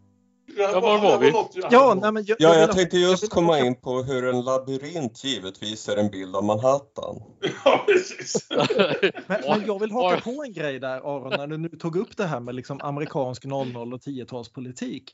Ja, ja. Så är det en, jag såg om Room tvåhundratrettiosju också och det var ju en uttolkning jag verkligen saknade där, nämligen det här som Kubrick gör en poäng av, eh, nämligen Jack Torrance som den vita amerikanska arbetarklassen. Som tar ett jobb som är livsfarligt för hans fysiska och psykiska hälsa. Men som ändå inte det sista försvarar sina eh, överordnade och kapitalisterna. Och till och med är villig att döda sin egen familj hellre än att svika sina arbetsgivare. För tänk, för tänk om miljonärerna skulle förlora lite pengar. Det kan vi ju inte göra. Vilket ju dock ärligt nästan är ett tema som jag... Snarare kanske, eller lika mycket vill lägga vid Kings fötter. För det om någonting är ju det enda som Steven Webber går omkring och skriker om i två timmar i jo. nittiosju Shining. Ja, precis. Vi måste det, det, respektera Elliot Gould. Ja. Nej, det måste vi inte. Det här är fast den enda roll han har gjort som faktiskt är sämre än i Beröringen. Alltså att de tänkte på det. Har vi lyckats, har vi lyckats, har vi lyckats spika in de två sämsta Elliot Gould-rollerna i den här podden utan att någonsin det är, ska nå det är så uppenbart att någon håller upp hans repliker på en stor jävla plakat bakom kameran och han har, han har en timma på sig att oh. göra alla sina repliker, och han står där, han, det är liksom fyrtiofem minuter gick på till sminkning och får på den där kostymen, och han har en kvart på sig att säga sina repliker, sen ska han iväg och göra, göra Friends igen. Ja just det, det är mitt under Friends. Ja precis, han måste börja gå med Monikas pappa imorgon. Jag spelade väl in Friends på Soundstation bredvid, så det var väl inte så. De ser i alla fall att ha hittat en riktig byggnad, får man ge dem även i nittiosju Shining. Det måste vara ett hus som jo, jo, men det, det är ju det stället den är inspelad på. Det är ju hotellet som Stephen King hade bott på och inspirerat honom mm. att skriva The Shining. Det, ja, det är ju hotellet. För det var ju, det var, han var ju just det, han, han var ju sur på det att, att inte Kubrick filmade på det riktiga Overlook. Och, och eh, det finns väl en del historier, det tar de ju upp i Room tvåhundratrettiosju i alla fall, att Stanley Kubrick länge funderade på att filma där. Och sen om någon annan inte gjorde det, kanske bara för att göra King sur, man vet. Men mest eh, för att Kubrick var flygrädd och ville inte lämna England. Ja, det låter i och för sig som en rimligare förklaring. Fast rimligtvis, jag vet inte vart utomhusbilden är, men det är ju väldigt lite, alltså... Även om det inte känns så, det är, så antar jag att i stort sett allt av Kubricks försäljningar är filmat i England på de vanliga soundstages.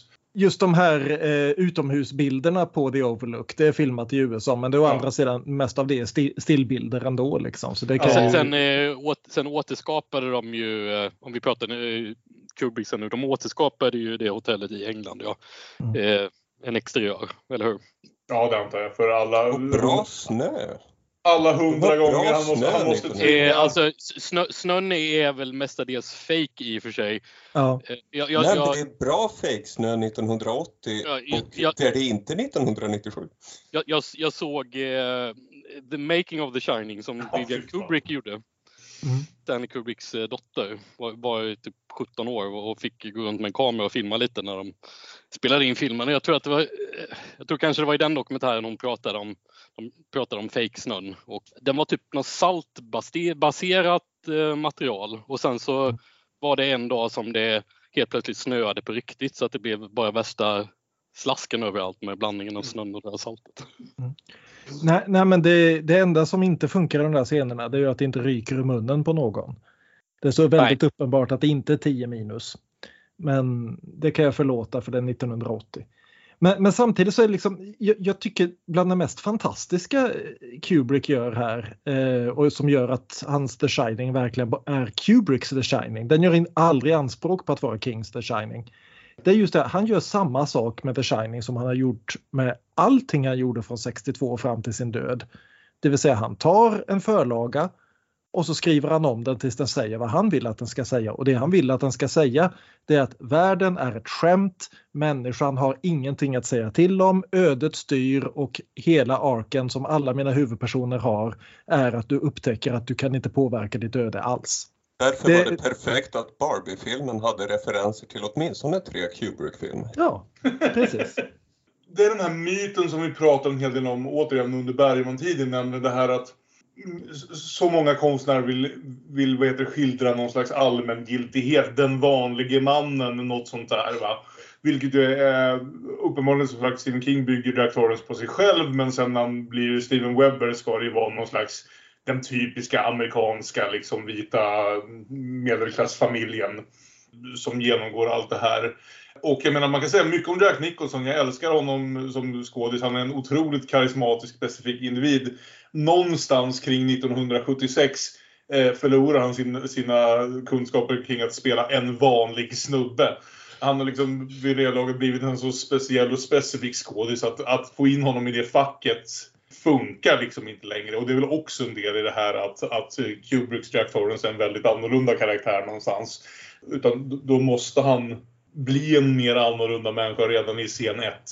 Så jag menar, redan i första de här liksom intervjuscenerna är det ju klart att, att Kubrick och Nicholson ser, ser Jack Torrance på ett annat sätt.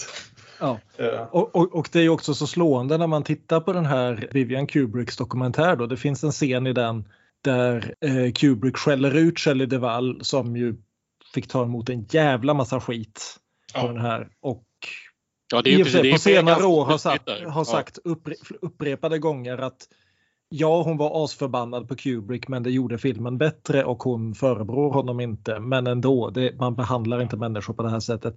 Men just den här scenen där han då skäller ut och gaslightar henne rejält för att hon inte är igång för en scen som hans egna assistent har sagt åt henne är struken. Det är exakt samma scen som sen är i filmen där Jack Nicholson attackerar hennes karaktär. Yep. Det, det, är liksom, det är ingen skillnad alls på Kubrick som regissör och Jack Torrance som rollfigur i de scenerna. Ja, det är ganska obehagligt. Ja. Jag funderar på, alltså, jag håller inte riktigt med King. Alltså, den, den kritiken jag har läst som King har haft mot, mot Kubricks film är ju framförallt alltså, porträttet av Jack Torrance, att det, det finns ingen liksom... Uh, ja, men han, han går inte neråt utan han är, han är ett as redan från början.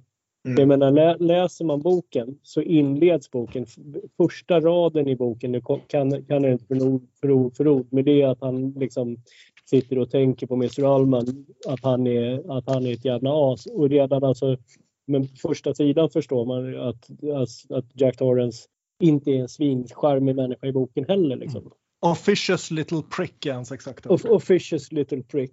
Han och han och Alman kommer ju inte kommer inte överens, och det är, men jag vet inte, jag, när jag läser boken så får inte jag en känsla av att han är en så himla himla fin kille.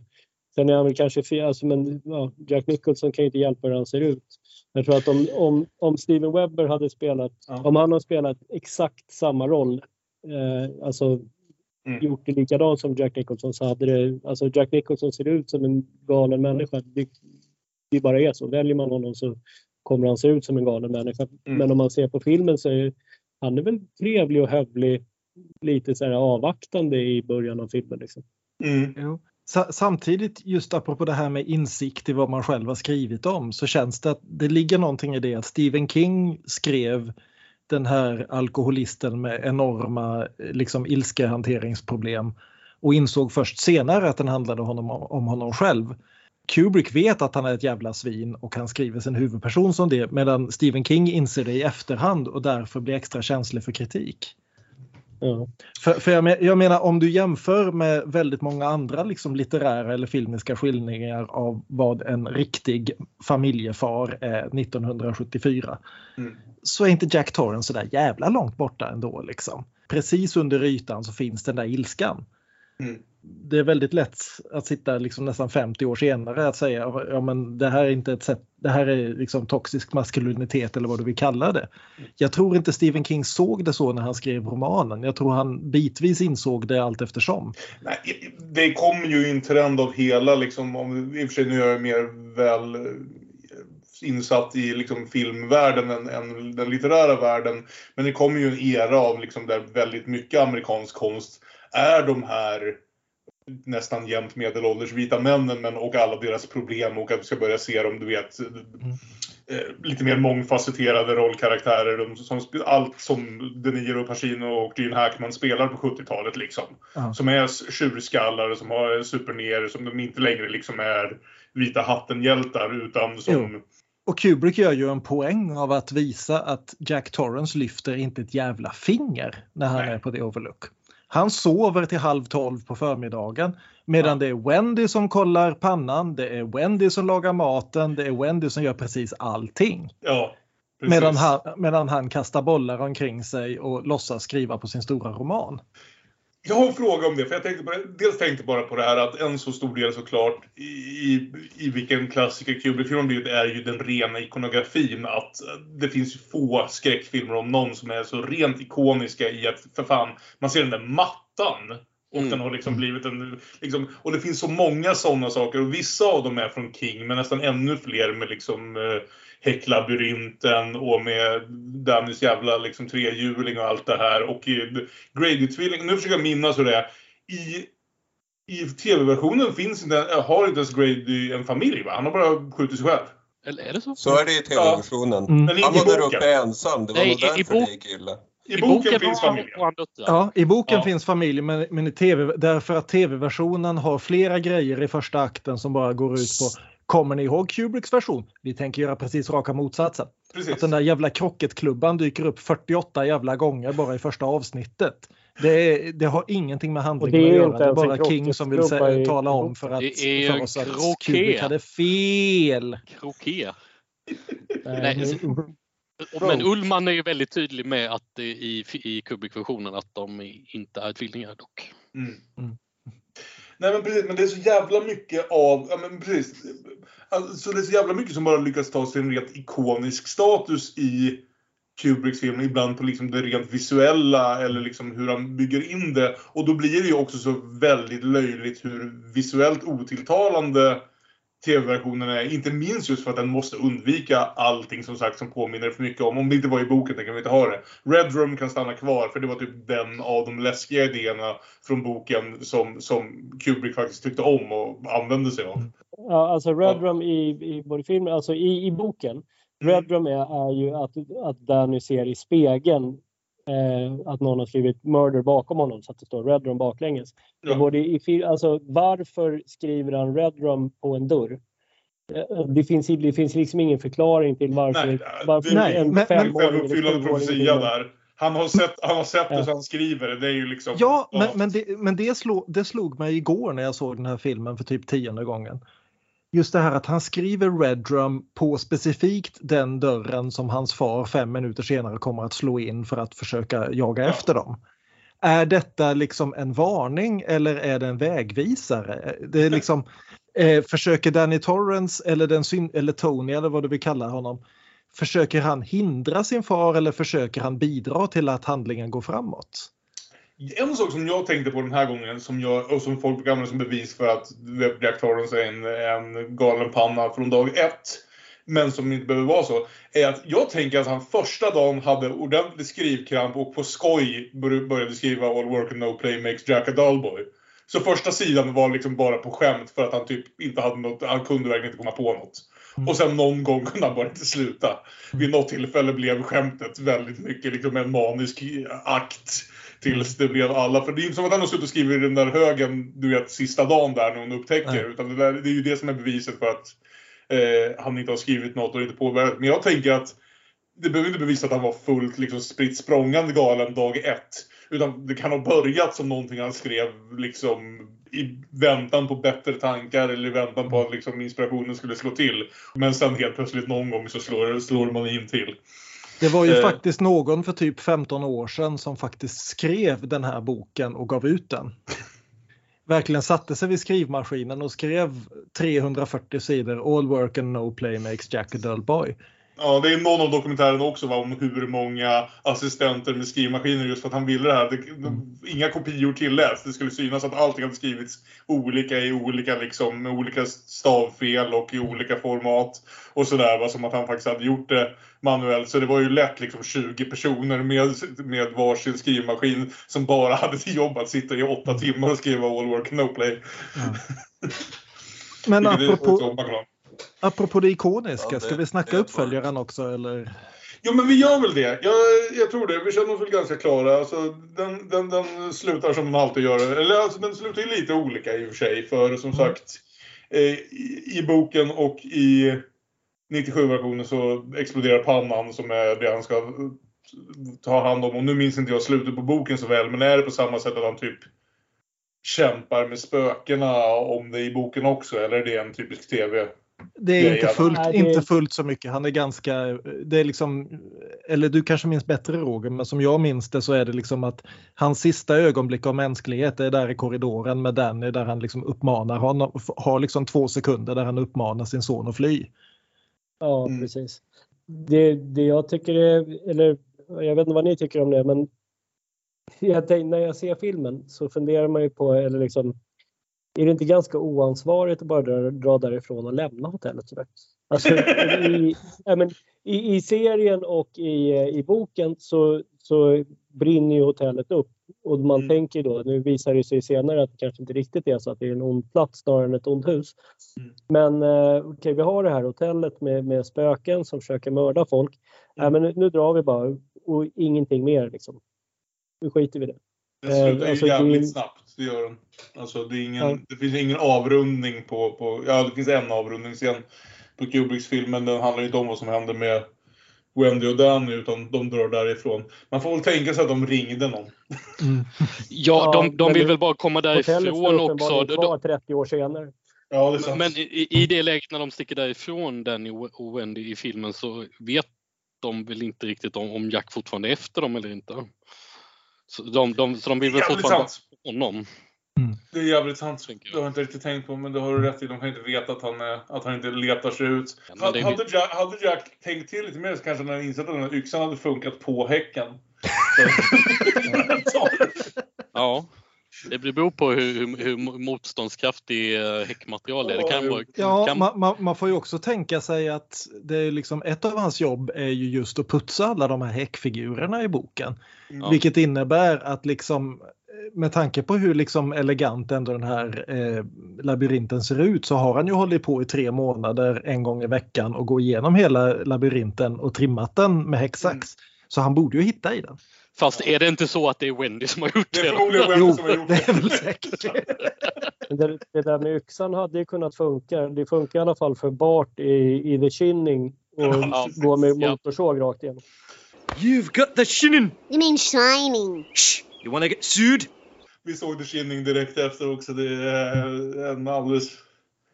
Åh gud, jag älskar The Shining. Den har några av de, av de bästa Simpsons-skämten. Ja. All this and Andy Rooney tonight on sixty minutes. Ja, jag, den som jag och Anna jämt säger är när, när de faktiskt lyckas ringa in till Chief Wiggum för hjälp. Och de säger... Hello, police. This is Marge Simpson. My husband is on a murderous rampage. Over. Oh, well, thank God that's over. I was worried there for a second. Och jag först säga... bara Shining-tv-serien. Den här epilogen är inte i boken, eller? Nej, i boken finns en epilog som utspelar sig bara några månader senare. Där okay. Wen- Wendy och Dick sitter och pratar. Det är ungefär det. Mm.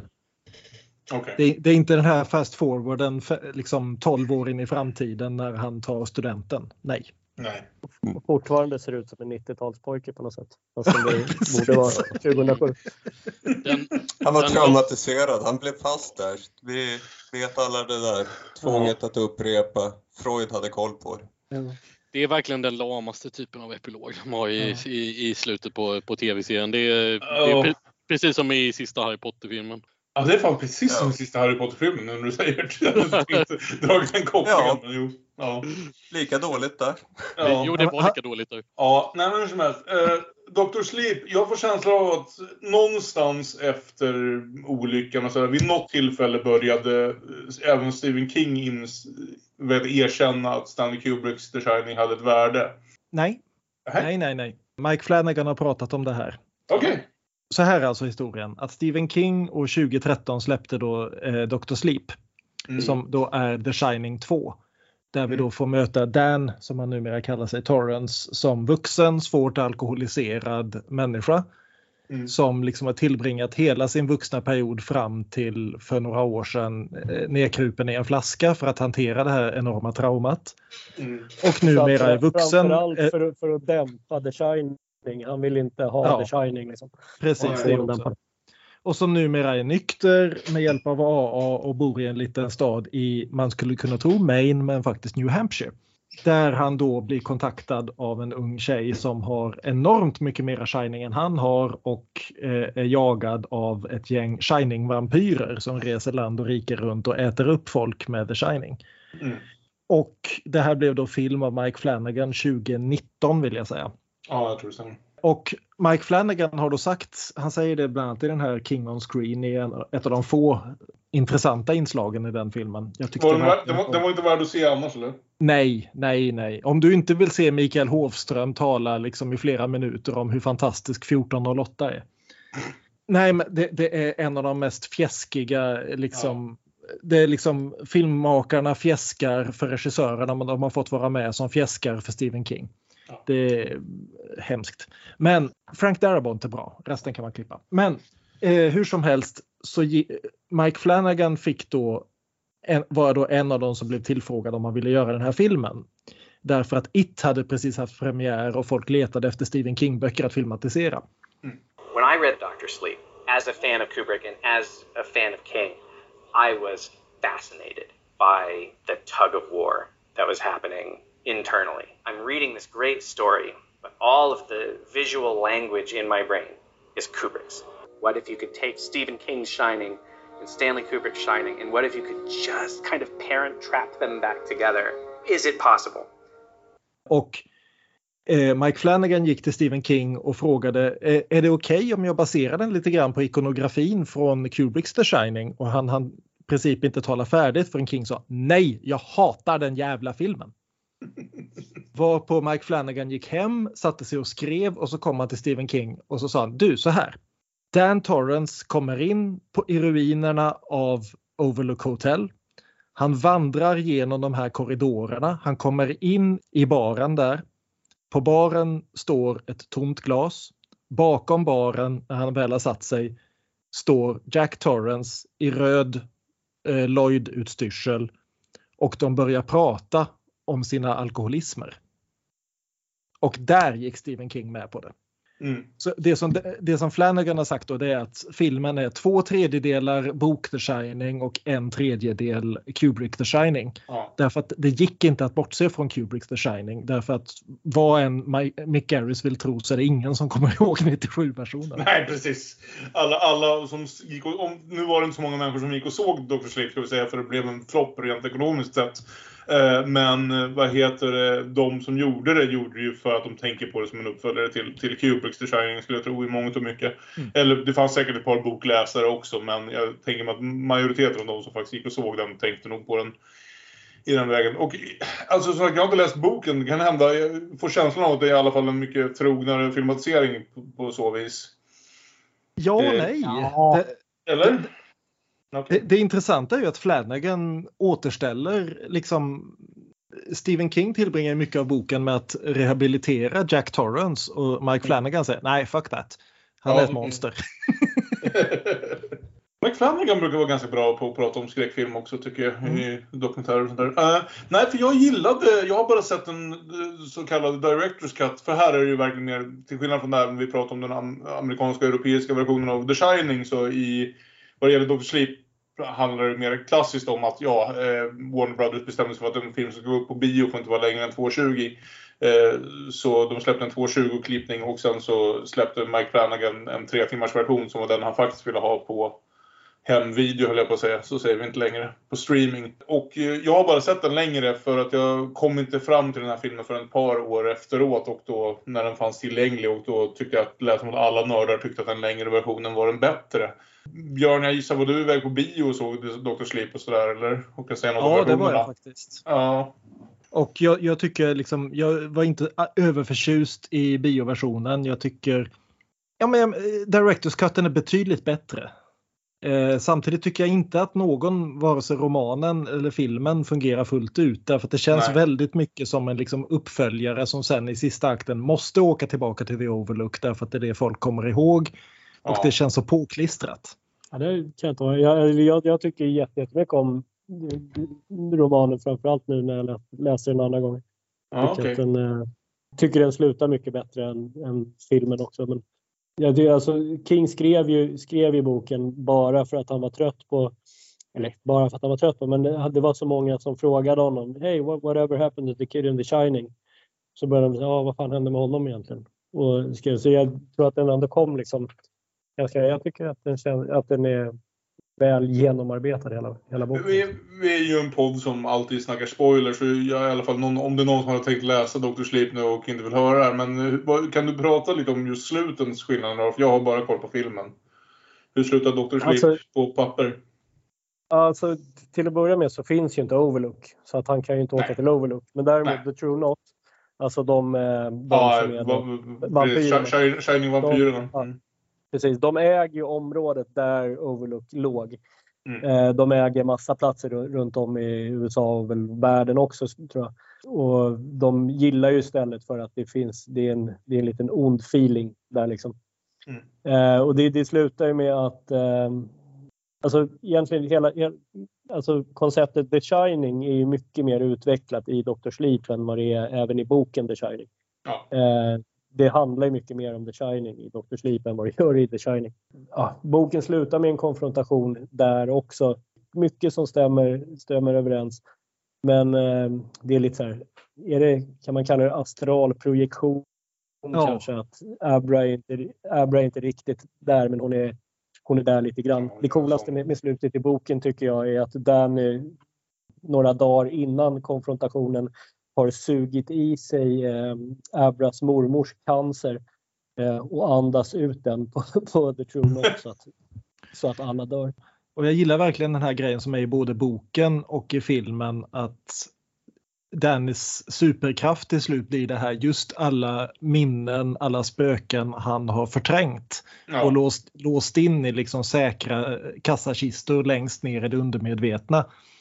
Och att han då i precis rätt ögonblick helt enkelt medvetet kan öppna alla de här kistorna och släppa ut alla de här monstren. Ja. Och det, jag, jag, jag gillar det någonstans. Sen vet jag inte riktigt vad jag tycker om den, att han får väldigt olika öden i filmen och i boken. Jag tycker inte något av dem stämmer hundraprocentigt med vad jag hade velat. Men så är, det är väl därför jag inte är en liksom, multimiljardär till romanförfattare. ja, ja, men jag, det måste vara därför. Jag tycker att jag, jag, gillar, jag gillar boken mycket bättre. Alltså att, att han överlever. Och, eller så. Jag är, Stephen King är ofta en softie och det är jag också. vad, vad, vad, vad tycker du om filmen annars då? Hade du sett den längre också, Roger? För jag känner att det kanske är lite ja, mer löst vid det här laget att prata, prata om den kortare klippningen där, utan det är väl precis. Den långa som är den folk gillar. Ja, alltså jag, jag, såg, jag såg den kortare senast för ett år sedan ganska precis. Mm. Eh, jag, jag minns inte riktigt skillnaden om jag ska vara ärlig. Jag är... Det känns som det är mer Overlook tycker jag folk har pratat om, så jag har aldrig sett den korta. Men... Ja. Uh, nej, men jag jag gillar, gillar filmen. Jag tycker den är bra. Den uh, skiljer sig också. Uh, det finns en del grejer som jag inte riktigt förstår varför man ändrar kanske. Nu kommer jag inte på någonting på en rak arm sådär. Jo, ja, en, en grej, det är återigen det här med, med A A. Att mm. i, i filmen avslutas, eller nej det gör ju inte. Eller fan är det i början av filmen när han står och pratar om att han... Han, håller på i, han är ju typ riktigt suput i ganska lång tid i början. Men sen vid något tillfälle så ja, flyttar han ju iväg och blir ganska tajt med den här... Han får sin polare som han flyttar in hos där. Ja, in precis. Ja, precis. Eh, där har de ju skrivit, i, skrivit ihop ett par karaktärer i boken eller filmen. Men det är helt okej. Men eh, i, eh, när han, han, han får något chip på A A om det är, om det är åtta år eller vad det är. Det är mm. ganska kraftiga tidshopp liksom. Mm. Eh, där, då står han ju och pratar så här, ja men min pappa stod på ett sånt här möte för, och jag blir lite så här, för jag, i boken, jag tycker att det är, jag gillar det i boken att han tänker mycket på så här, fan vad hade hänt, nu har A hjälpt mig, vad hade hänt om, om farsan hade det liksom. Men eh, i, i då både serien Shining och i den här så är det så här, men farsan gick också på A. Nej, det gjorde han inte alls. Slut. Nej. Sen så är det, det finns en detalj jag är glad att de klippte i filmen, nämligen det här att det visar sig att Abras farfar är Jack Torrance. Just det. det eller morfar är det väl då, men det, det är liksom det, det, det, var, det var ganska onödigt. Mm. Speciellt när liksom originalromanen gör en poäng av att de flesta har lite lite Shining. Mm. Det är liksom det är ingenting som är unikt för den utvalda familjen Torrance, utan det ja. Mm. Nej, men precis, och det, det säger de ju i boken också, att, alltså i Doctor Sleep-boken, att så här, han har ju träffat ganska många under sin, sin, sitt liv liksom, som har The Shining till olika grader. Liksom. Vi ska inte stanna för länge på Doctor Sleep, men jag vill nämna det tre, så här, jag tycker det är en ganska splittrad film som jag tyckte om i slutändan, även om jag inte riktigt... Om... Det fanns ganska långa perioder när jag satt under och tyckte den liksom malde på lite grann. Det finns tre saker jag verkligen älskar mer än som jag tänkte nämna. Eh, vad heter det? En är, vad heter det?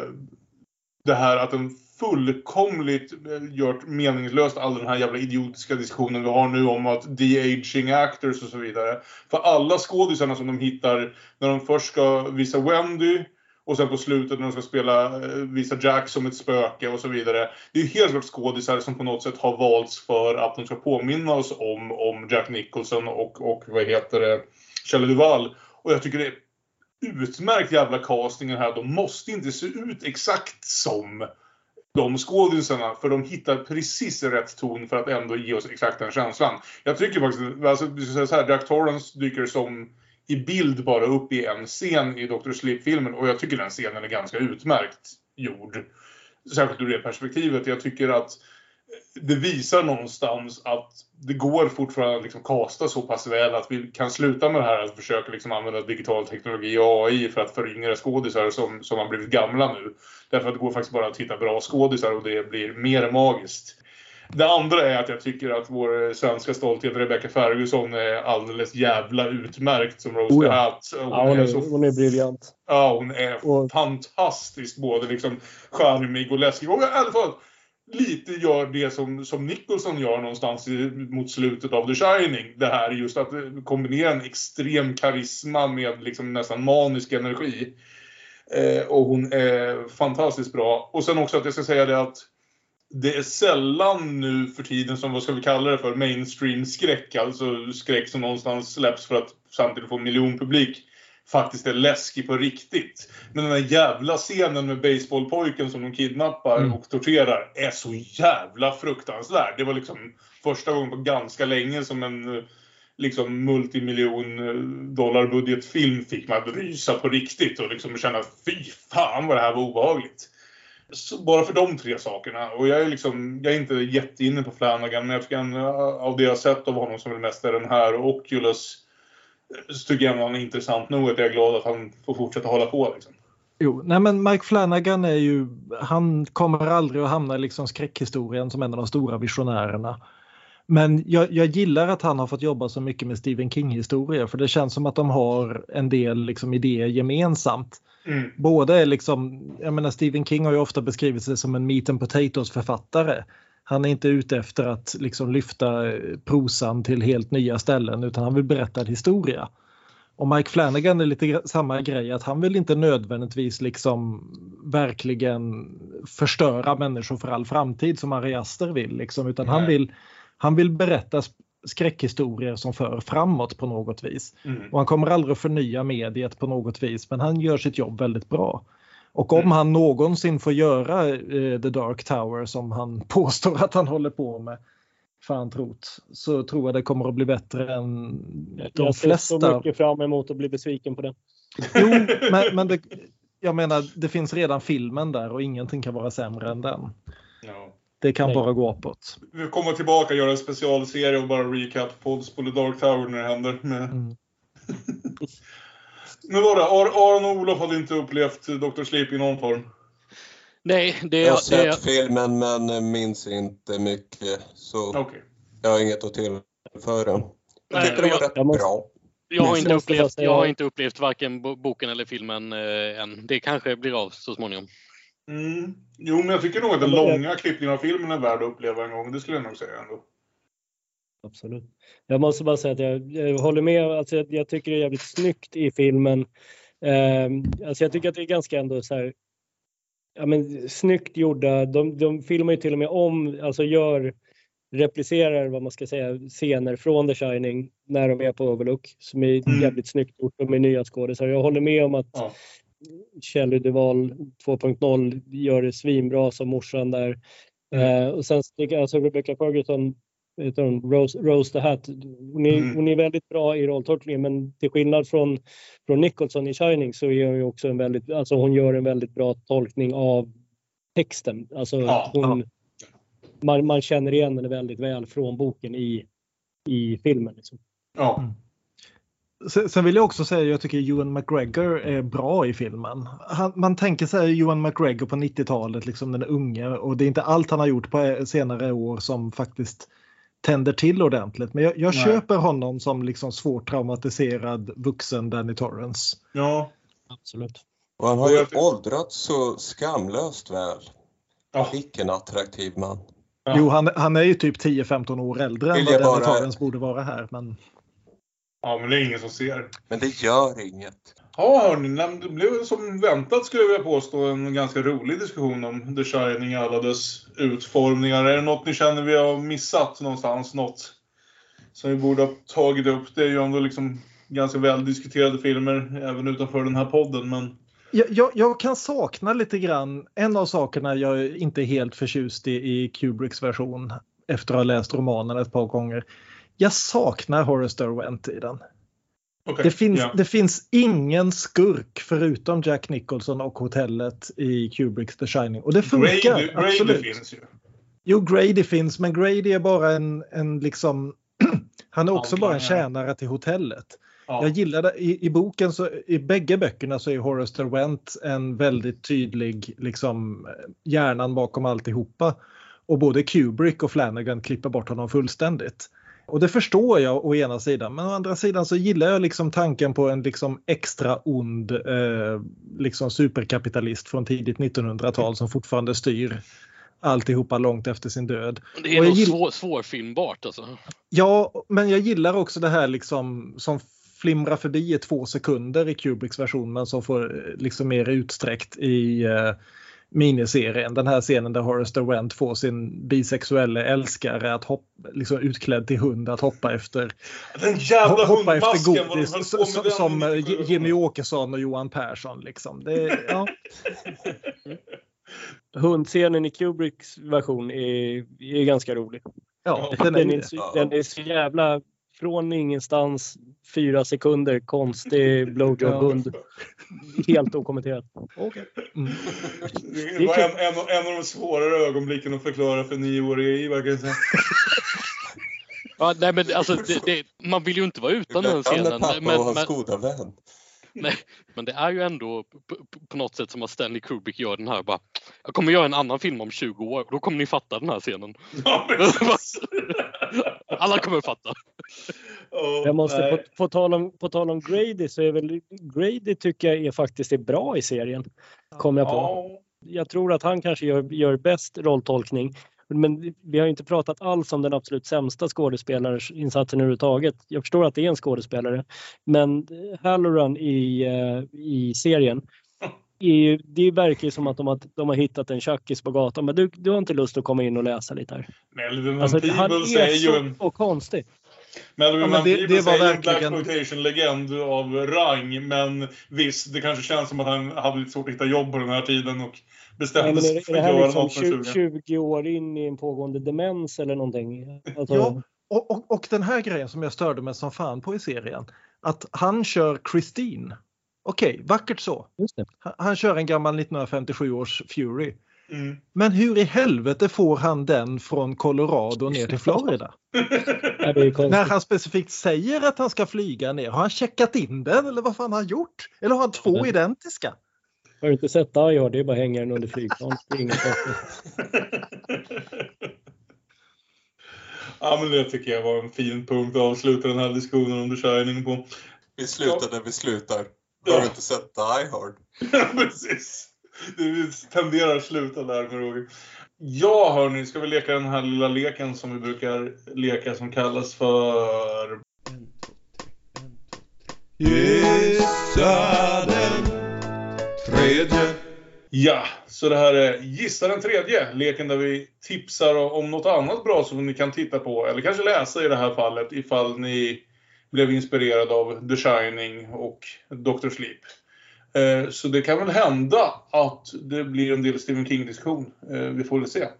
Jag tänker att det är trevligt att låta gästerna börja. Så Roger, har du något att tipsa om? Ja, eh, och, och be mig att tipsa om, om en Stephen King-grej är väl lite som att be mig, be mig att tipsa om en Die Hard. Ja, men finns det något som du tänker ifrån just kopplat till The Shining någonstans? Liksom, sådär... på ett eller annat sätt. Ja, alltså ja, det är ju, jag tycker absolut att eh, man ska läsa Doctor Sleep. Och jag tycker, tycker att man ska se filmer. Jag tycker de, tycker de är bra. Det, det jag tycker framförallt man ska, det är ganska många man, man hör som, som har eh, ja, men, läst Stephen King mycket förut och sen tappat bort honom senare. Så om man, om man liksom vill, vill hitta, hitta senare Stephen King, så tycker jag att man ska kanske inleda det med att läsa elva tjugotvå sextiotre som är det bästa han har gjort. Han har gjort jävligt mycket bra eh, senare år. Men, men det är väl det bästa han har gjort sen olyckan. Mm. Jo, nej, men det håller jag med. Otrolig bok. Och faktiskt en ganska, ganska bra filmatisering, tycker jag. Det mm. tycker inte jättemånga, men jag gillade den faktiskt. Den har jag inte sett. Den är, så. Mm. Det är med, ja, nu kommer jag inte, fan inte ens ihåg vad han heter som spelar. Det, det, det är James Franco, men om vi kan James ta, Franco, om vi kan, om vi kan ta vad heter och glömma bort det verkliga livet ur det så...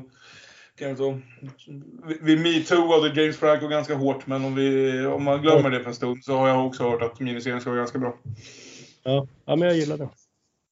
Annars vet jag inte. Man ska läsa allt Stephen King har skrivit. Eh, läs, läs Dark Towers. Lyssna på Kingslingers, en podd som ja, går igenom Stephen, Stephen King-böcker. Eh, så läser några kapitel, pratar i två och en halv timme om de kapitlerna. Vidare. Det var ett jävligt kul sätt att läsa böcker faktiskt. Mm. Börja med Dark Towers. Har också gjort The Shining till exempel. Mm. Ja, men toppen. Uh, ja, vem känner för att gå härnäst? Aron, har du något? Ja, men eh, jag tar väl en annan författare då som jag eh, läste alldeles för mycket av, och det är Brett Easton Ellis. Och hans eh, nya bok The Shards som kom i januari vill jag minnas eh, innehåller då också en diskussion om när han såg The Shining nittonhundraåttio och han var så besviken för att filmen inte var läskig. Men eh, jag tänkte ta en annan av... Eh, Brett Easton Ellis böcker här som lite är hans remake på The Shining, nämligen Lunar Park från mm. tjugohundrafyra gissar jag. Jag sitter här med boken i handen, bläddrar fram, ska min information stämma? Fuck, det var tjugohundrafem. Lunar Park från tjugohundrafem som, well, vi har en alkoholiserad författare med spöken, jobbiga minnen av en pappa, jobbigt förhållande till sonen. Och huvudpersonen är då Brett Easton Ellis i en härlig jag-fiktionsversion där han flyttat ut i förorten och lever familjeliv med blandat resultat. Ja, det är väl lite hans skräckroman får man säga. Efter The Shards som jag tyckte var en så oväntad och välkommen till återkomst till, ja just ja, jag älskar ju Brett Easton Ellis. Så jag läste om några av hans böcker då. Less Than Zero, uppenbart skriven av ett barn, går inte att ta på allvar. Glamorama, kanske världens bästa bok. Och Lunar Park, en, en väldigt bra bok. Som jag inte mindes så mycket av till skillnad från vissa andra. Så det var kul att läsa den igen. Och man ska väl ha lite bakgrundsinfo om Brett Easton Ellis eftersom han gör sig själv till huvudpersonen och karaktärer från hans böcker kommer att spöka för honom och så. Så, men jag undrar om det går att läsa standalone. Ett intressant projekt. Gör det nu, Olof, och återkom med rapport. Toppen. Eh, Björn, vill du köra på? Ja, nej men jag var väl mer inne på standard Stephen King-grejer här. Och då funderar jag på liksom, det finns ju ändå ett antal, ett antal bra och ett antal dåliga och ett antal intressanta Stephen King eh, anpassning, eh, anpassningar, vad säger man? Filmatiseringar heter det på svenska. Och det jag kom på är att jag blir så jävla sugen på att se om Needful Things igen. Mm. Just För jag, ty- jag tycker det, det är en film som verkligen inte är bra. Förutom att du har Max von Sydow. Max, Max, Max, Max, Max, Max. Som spelar Satan. Så är det inte en lyckad film. Men jag, jag, jag tycker det är så fascinerande just apropå det här. Hur du anpassar en enormt spretande roman ner till två timmar.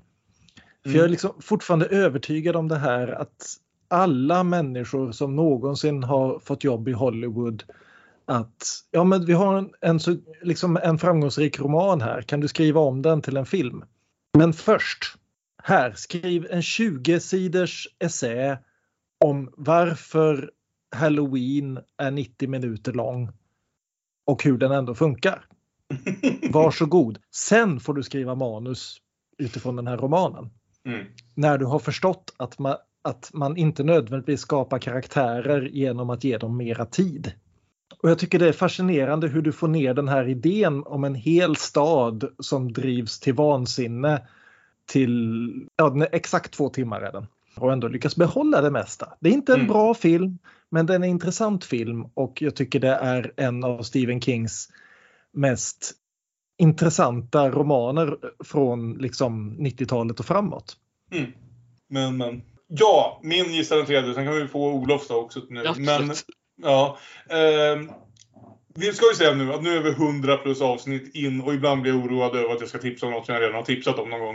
Eh, det, men... det, borde ju näst, det borde ju nästan ha hänt kan man tycka redan. Men jag vet. Precis. Ja. Ja, jag ska skapa den där listan någon gång som jag kan dubbelkolla mot.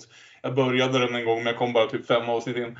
Ja, det finns ju faktiskt en film som jag alltid tänker att den här är förmodligen baserad på en bok av, om inte Stephen King så ni vet Dean Koontz eller Clive Barkley. Men sen visar det sig att den är ett originalverk där bokvärlden blir verklighet och skurken i stort sett är Stephen King. Och det är ju såklart John Carpenters In the Mouth of Madness. Yes. En film ja. om vad, vad, vad som händer om, om Stephen Kings böcker skulle bryta ut och förändra verkligheten till ett apokalyptiskt liksom hellscape.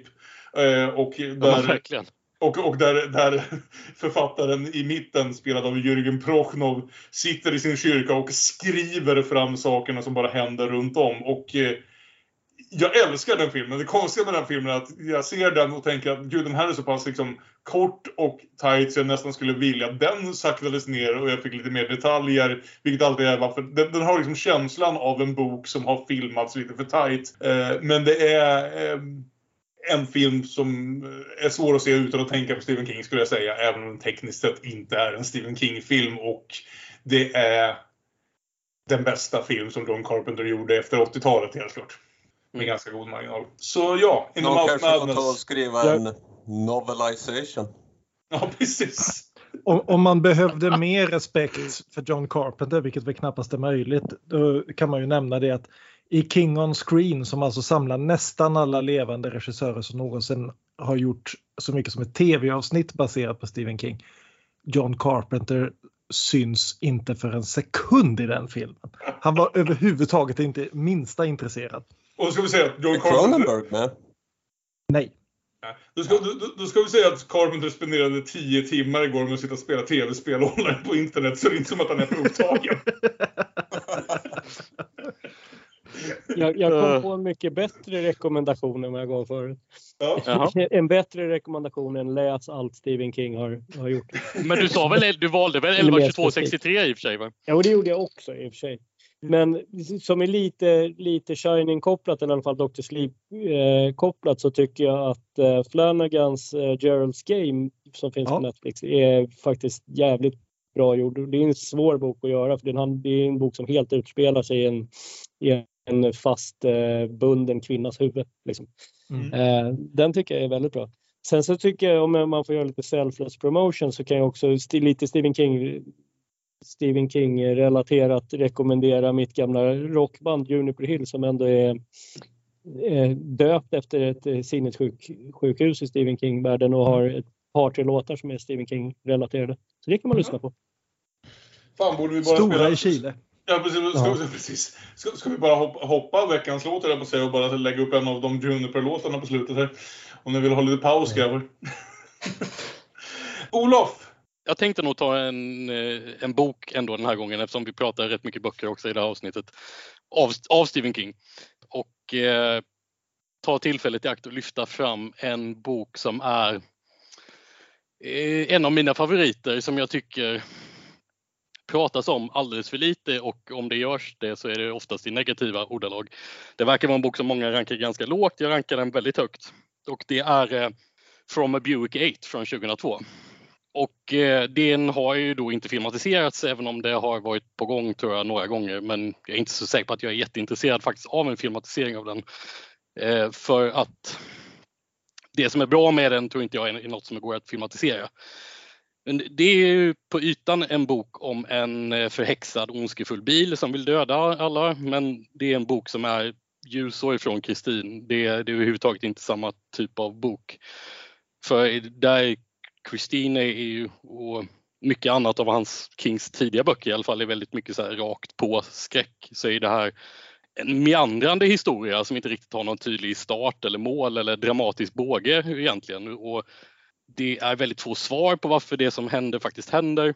Och det är Det är på ytan en historia om en Buick som har tagits i beslag av en lokal poliskår efter att den har blivit övergiven vid en bensinstation. Ingen kommer för att claima den, samtidigt som mystiska saker börjar hända runt omkring den. Man börjar misstänka att det kan vara en portal till en annan ondskefull dimension, och mystiska växter och djur börjar dyka upp från bilen och som inte hör hemma i vår värld. Så polisen bestämmer sig för att det är deras ansvar för att behålla bilen under övervakning, och varje ny polis inkluderas i, i mysterierna under många år som det här utspelar sig. Och en av huvudpersonerna är, söker sig till den här polisstationen efter försvar efter att hans pappa har blivit ihjälkörd av en rattfyllerist. Och det visar sig att pappan har varit väldigt involverad med den här, ta hand om den här bilen, och sonen blir det också. Och blir inkluderad i mysterierna tillsammans med oss som, som läsare.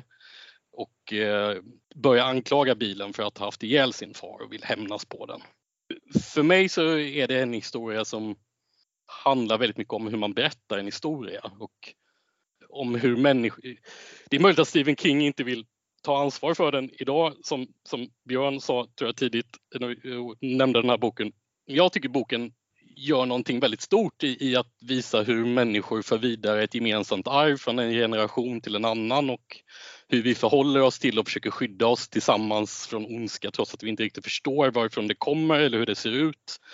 Och bokens språk och berättarstil följer, väldigt, följer i den här osäkerheterna som, som innehållet skapar. Och berättas inte alls om någon slags allseende berättare, utan det, det är i och för sig uppenbart att den som berättar den här boken inte riktigt har koll på någonting. Men jag tycker att det är en del av poängen. Det blir ibland väldigt otillfredsställande på sätt och vis. Jag älskar det. Jag kan förstå varför man inte gör det. Men, men det är alltså fel. Så, så tycker jag om den boken. Det blir ibland väldigt otillfredsställande, oh, men jag älskar det. Olof Ekström i ett nötskal. Tack! För att ni var med oss här ikväll och eh, prata om The Shining och Stephen King. Och jag inser just nu att jag tror inte vi själva ens vet vad som händer nästa gång. Men jag är ganska säker på att det är Olofs tur att bestämma. Nej, Arons kanske. Det är Arons tur att bestämma. Det är min tur. Jag tror. Ja, men då tar vi är, är det inte min tur? M och El Vampiro Negro. Ah. Det låter bra. Eh, jag tror inte Aron har bestämt något som vi gjorde film noir. Och det känns som vi gjorde det förra året. Eh, när vi gjorde Night and the City och Night and the City. Stämmer. Ja. Men ja, musik brukar vi prata om här. Jag visste det var något att glömma. Det finns ju en låt som avslutar både The Shining och eh, Doctor Sleep. Och det är ju soundtracket i båda The Shining-grejerna är ju bland det bästa som finns med dem. Nämligen gammal fin fyrtiotals Big Band. Så det är ju Midnight, The Stars and You av Ray Noble and nice. His Orchestra. Så vi får se vad vi kan hitta på med den. Det ska väl bli lite mer Berlin nittonhundrasjuttiosju över den, tror jag, Aron. Ja, det brukar bli så. Det brukar bli så. Toppen. Eh, vi vill tacka Roger Svensson för att han vill, kom tillbaka och vill vara med oss igen. Tack för att du var här, Roger. Det var bara roligt. Ja. Eh, vi får väl hitta något mer. Ja, det tycker jag vi ska göra. Jag, jag har inte så många. Om ni inte vill prata om amerikansk fotboll, amerikansk fotbollfilmer kanske. Ja, ja, precis. Vi får hitta någonting ja. på det. Ja, vi finns på vissa sociala medier fortfarande. Vi är fortfarande att Damonpodden på Instagram, Damonpodden med Ä på Facebook. Och om man vill kan man mejla damonpodden at gmail dot com. Ha det så bra så länge, så hörs vi snart igen. Hej då! Hej då! Hej då! Hej då!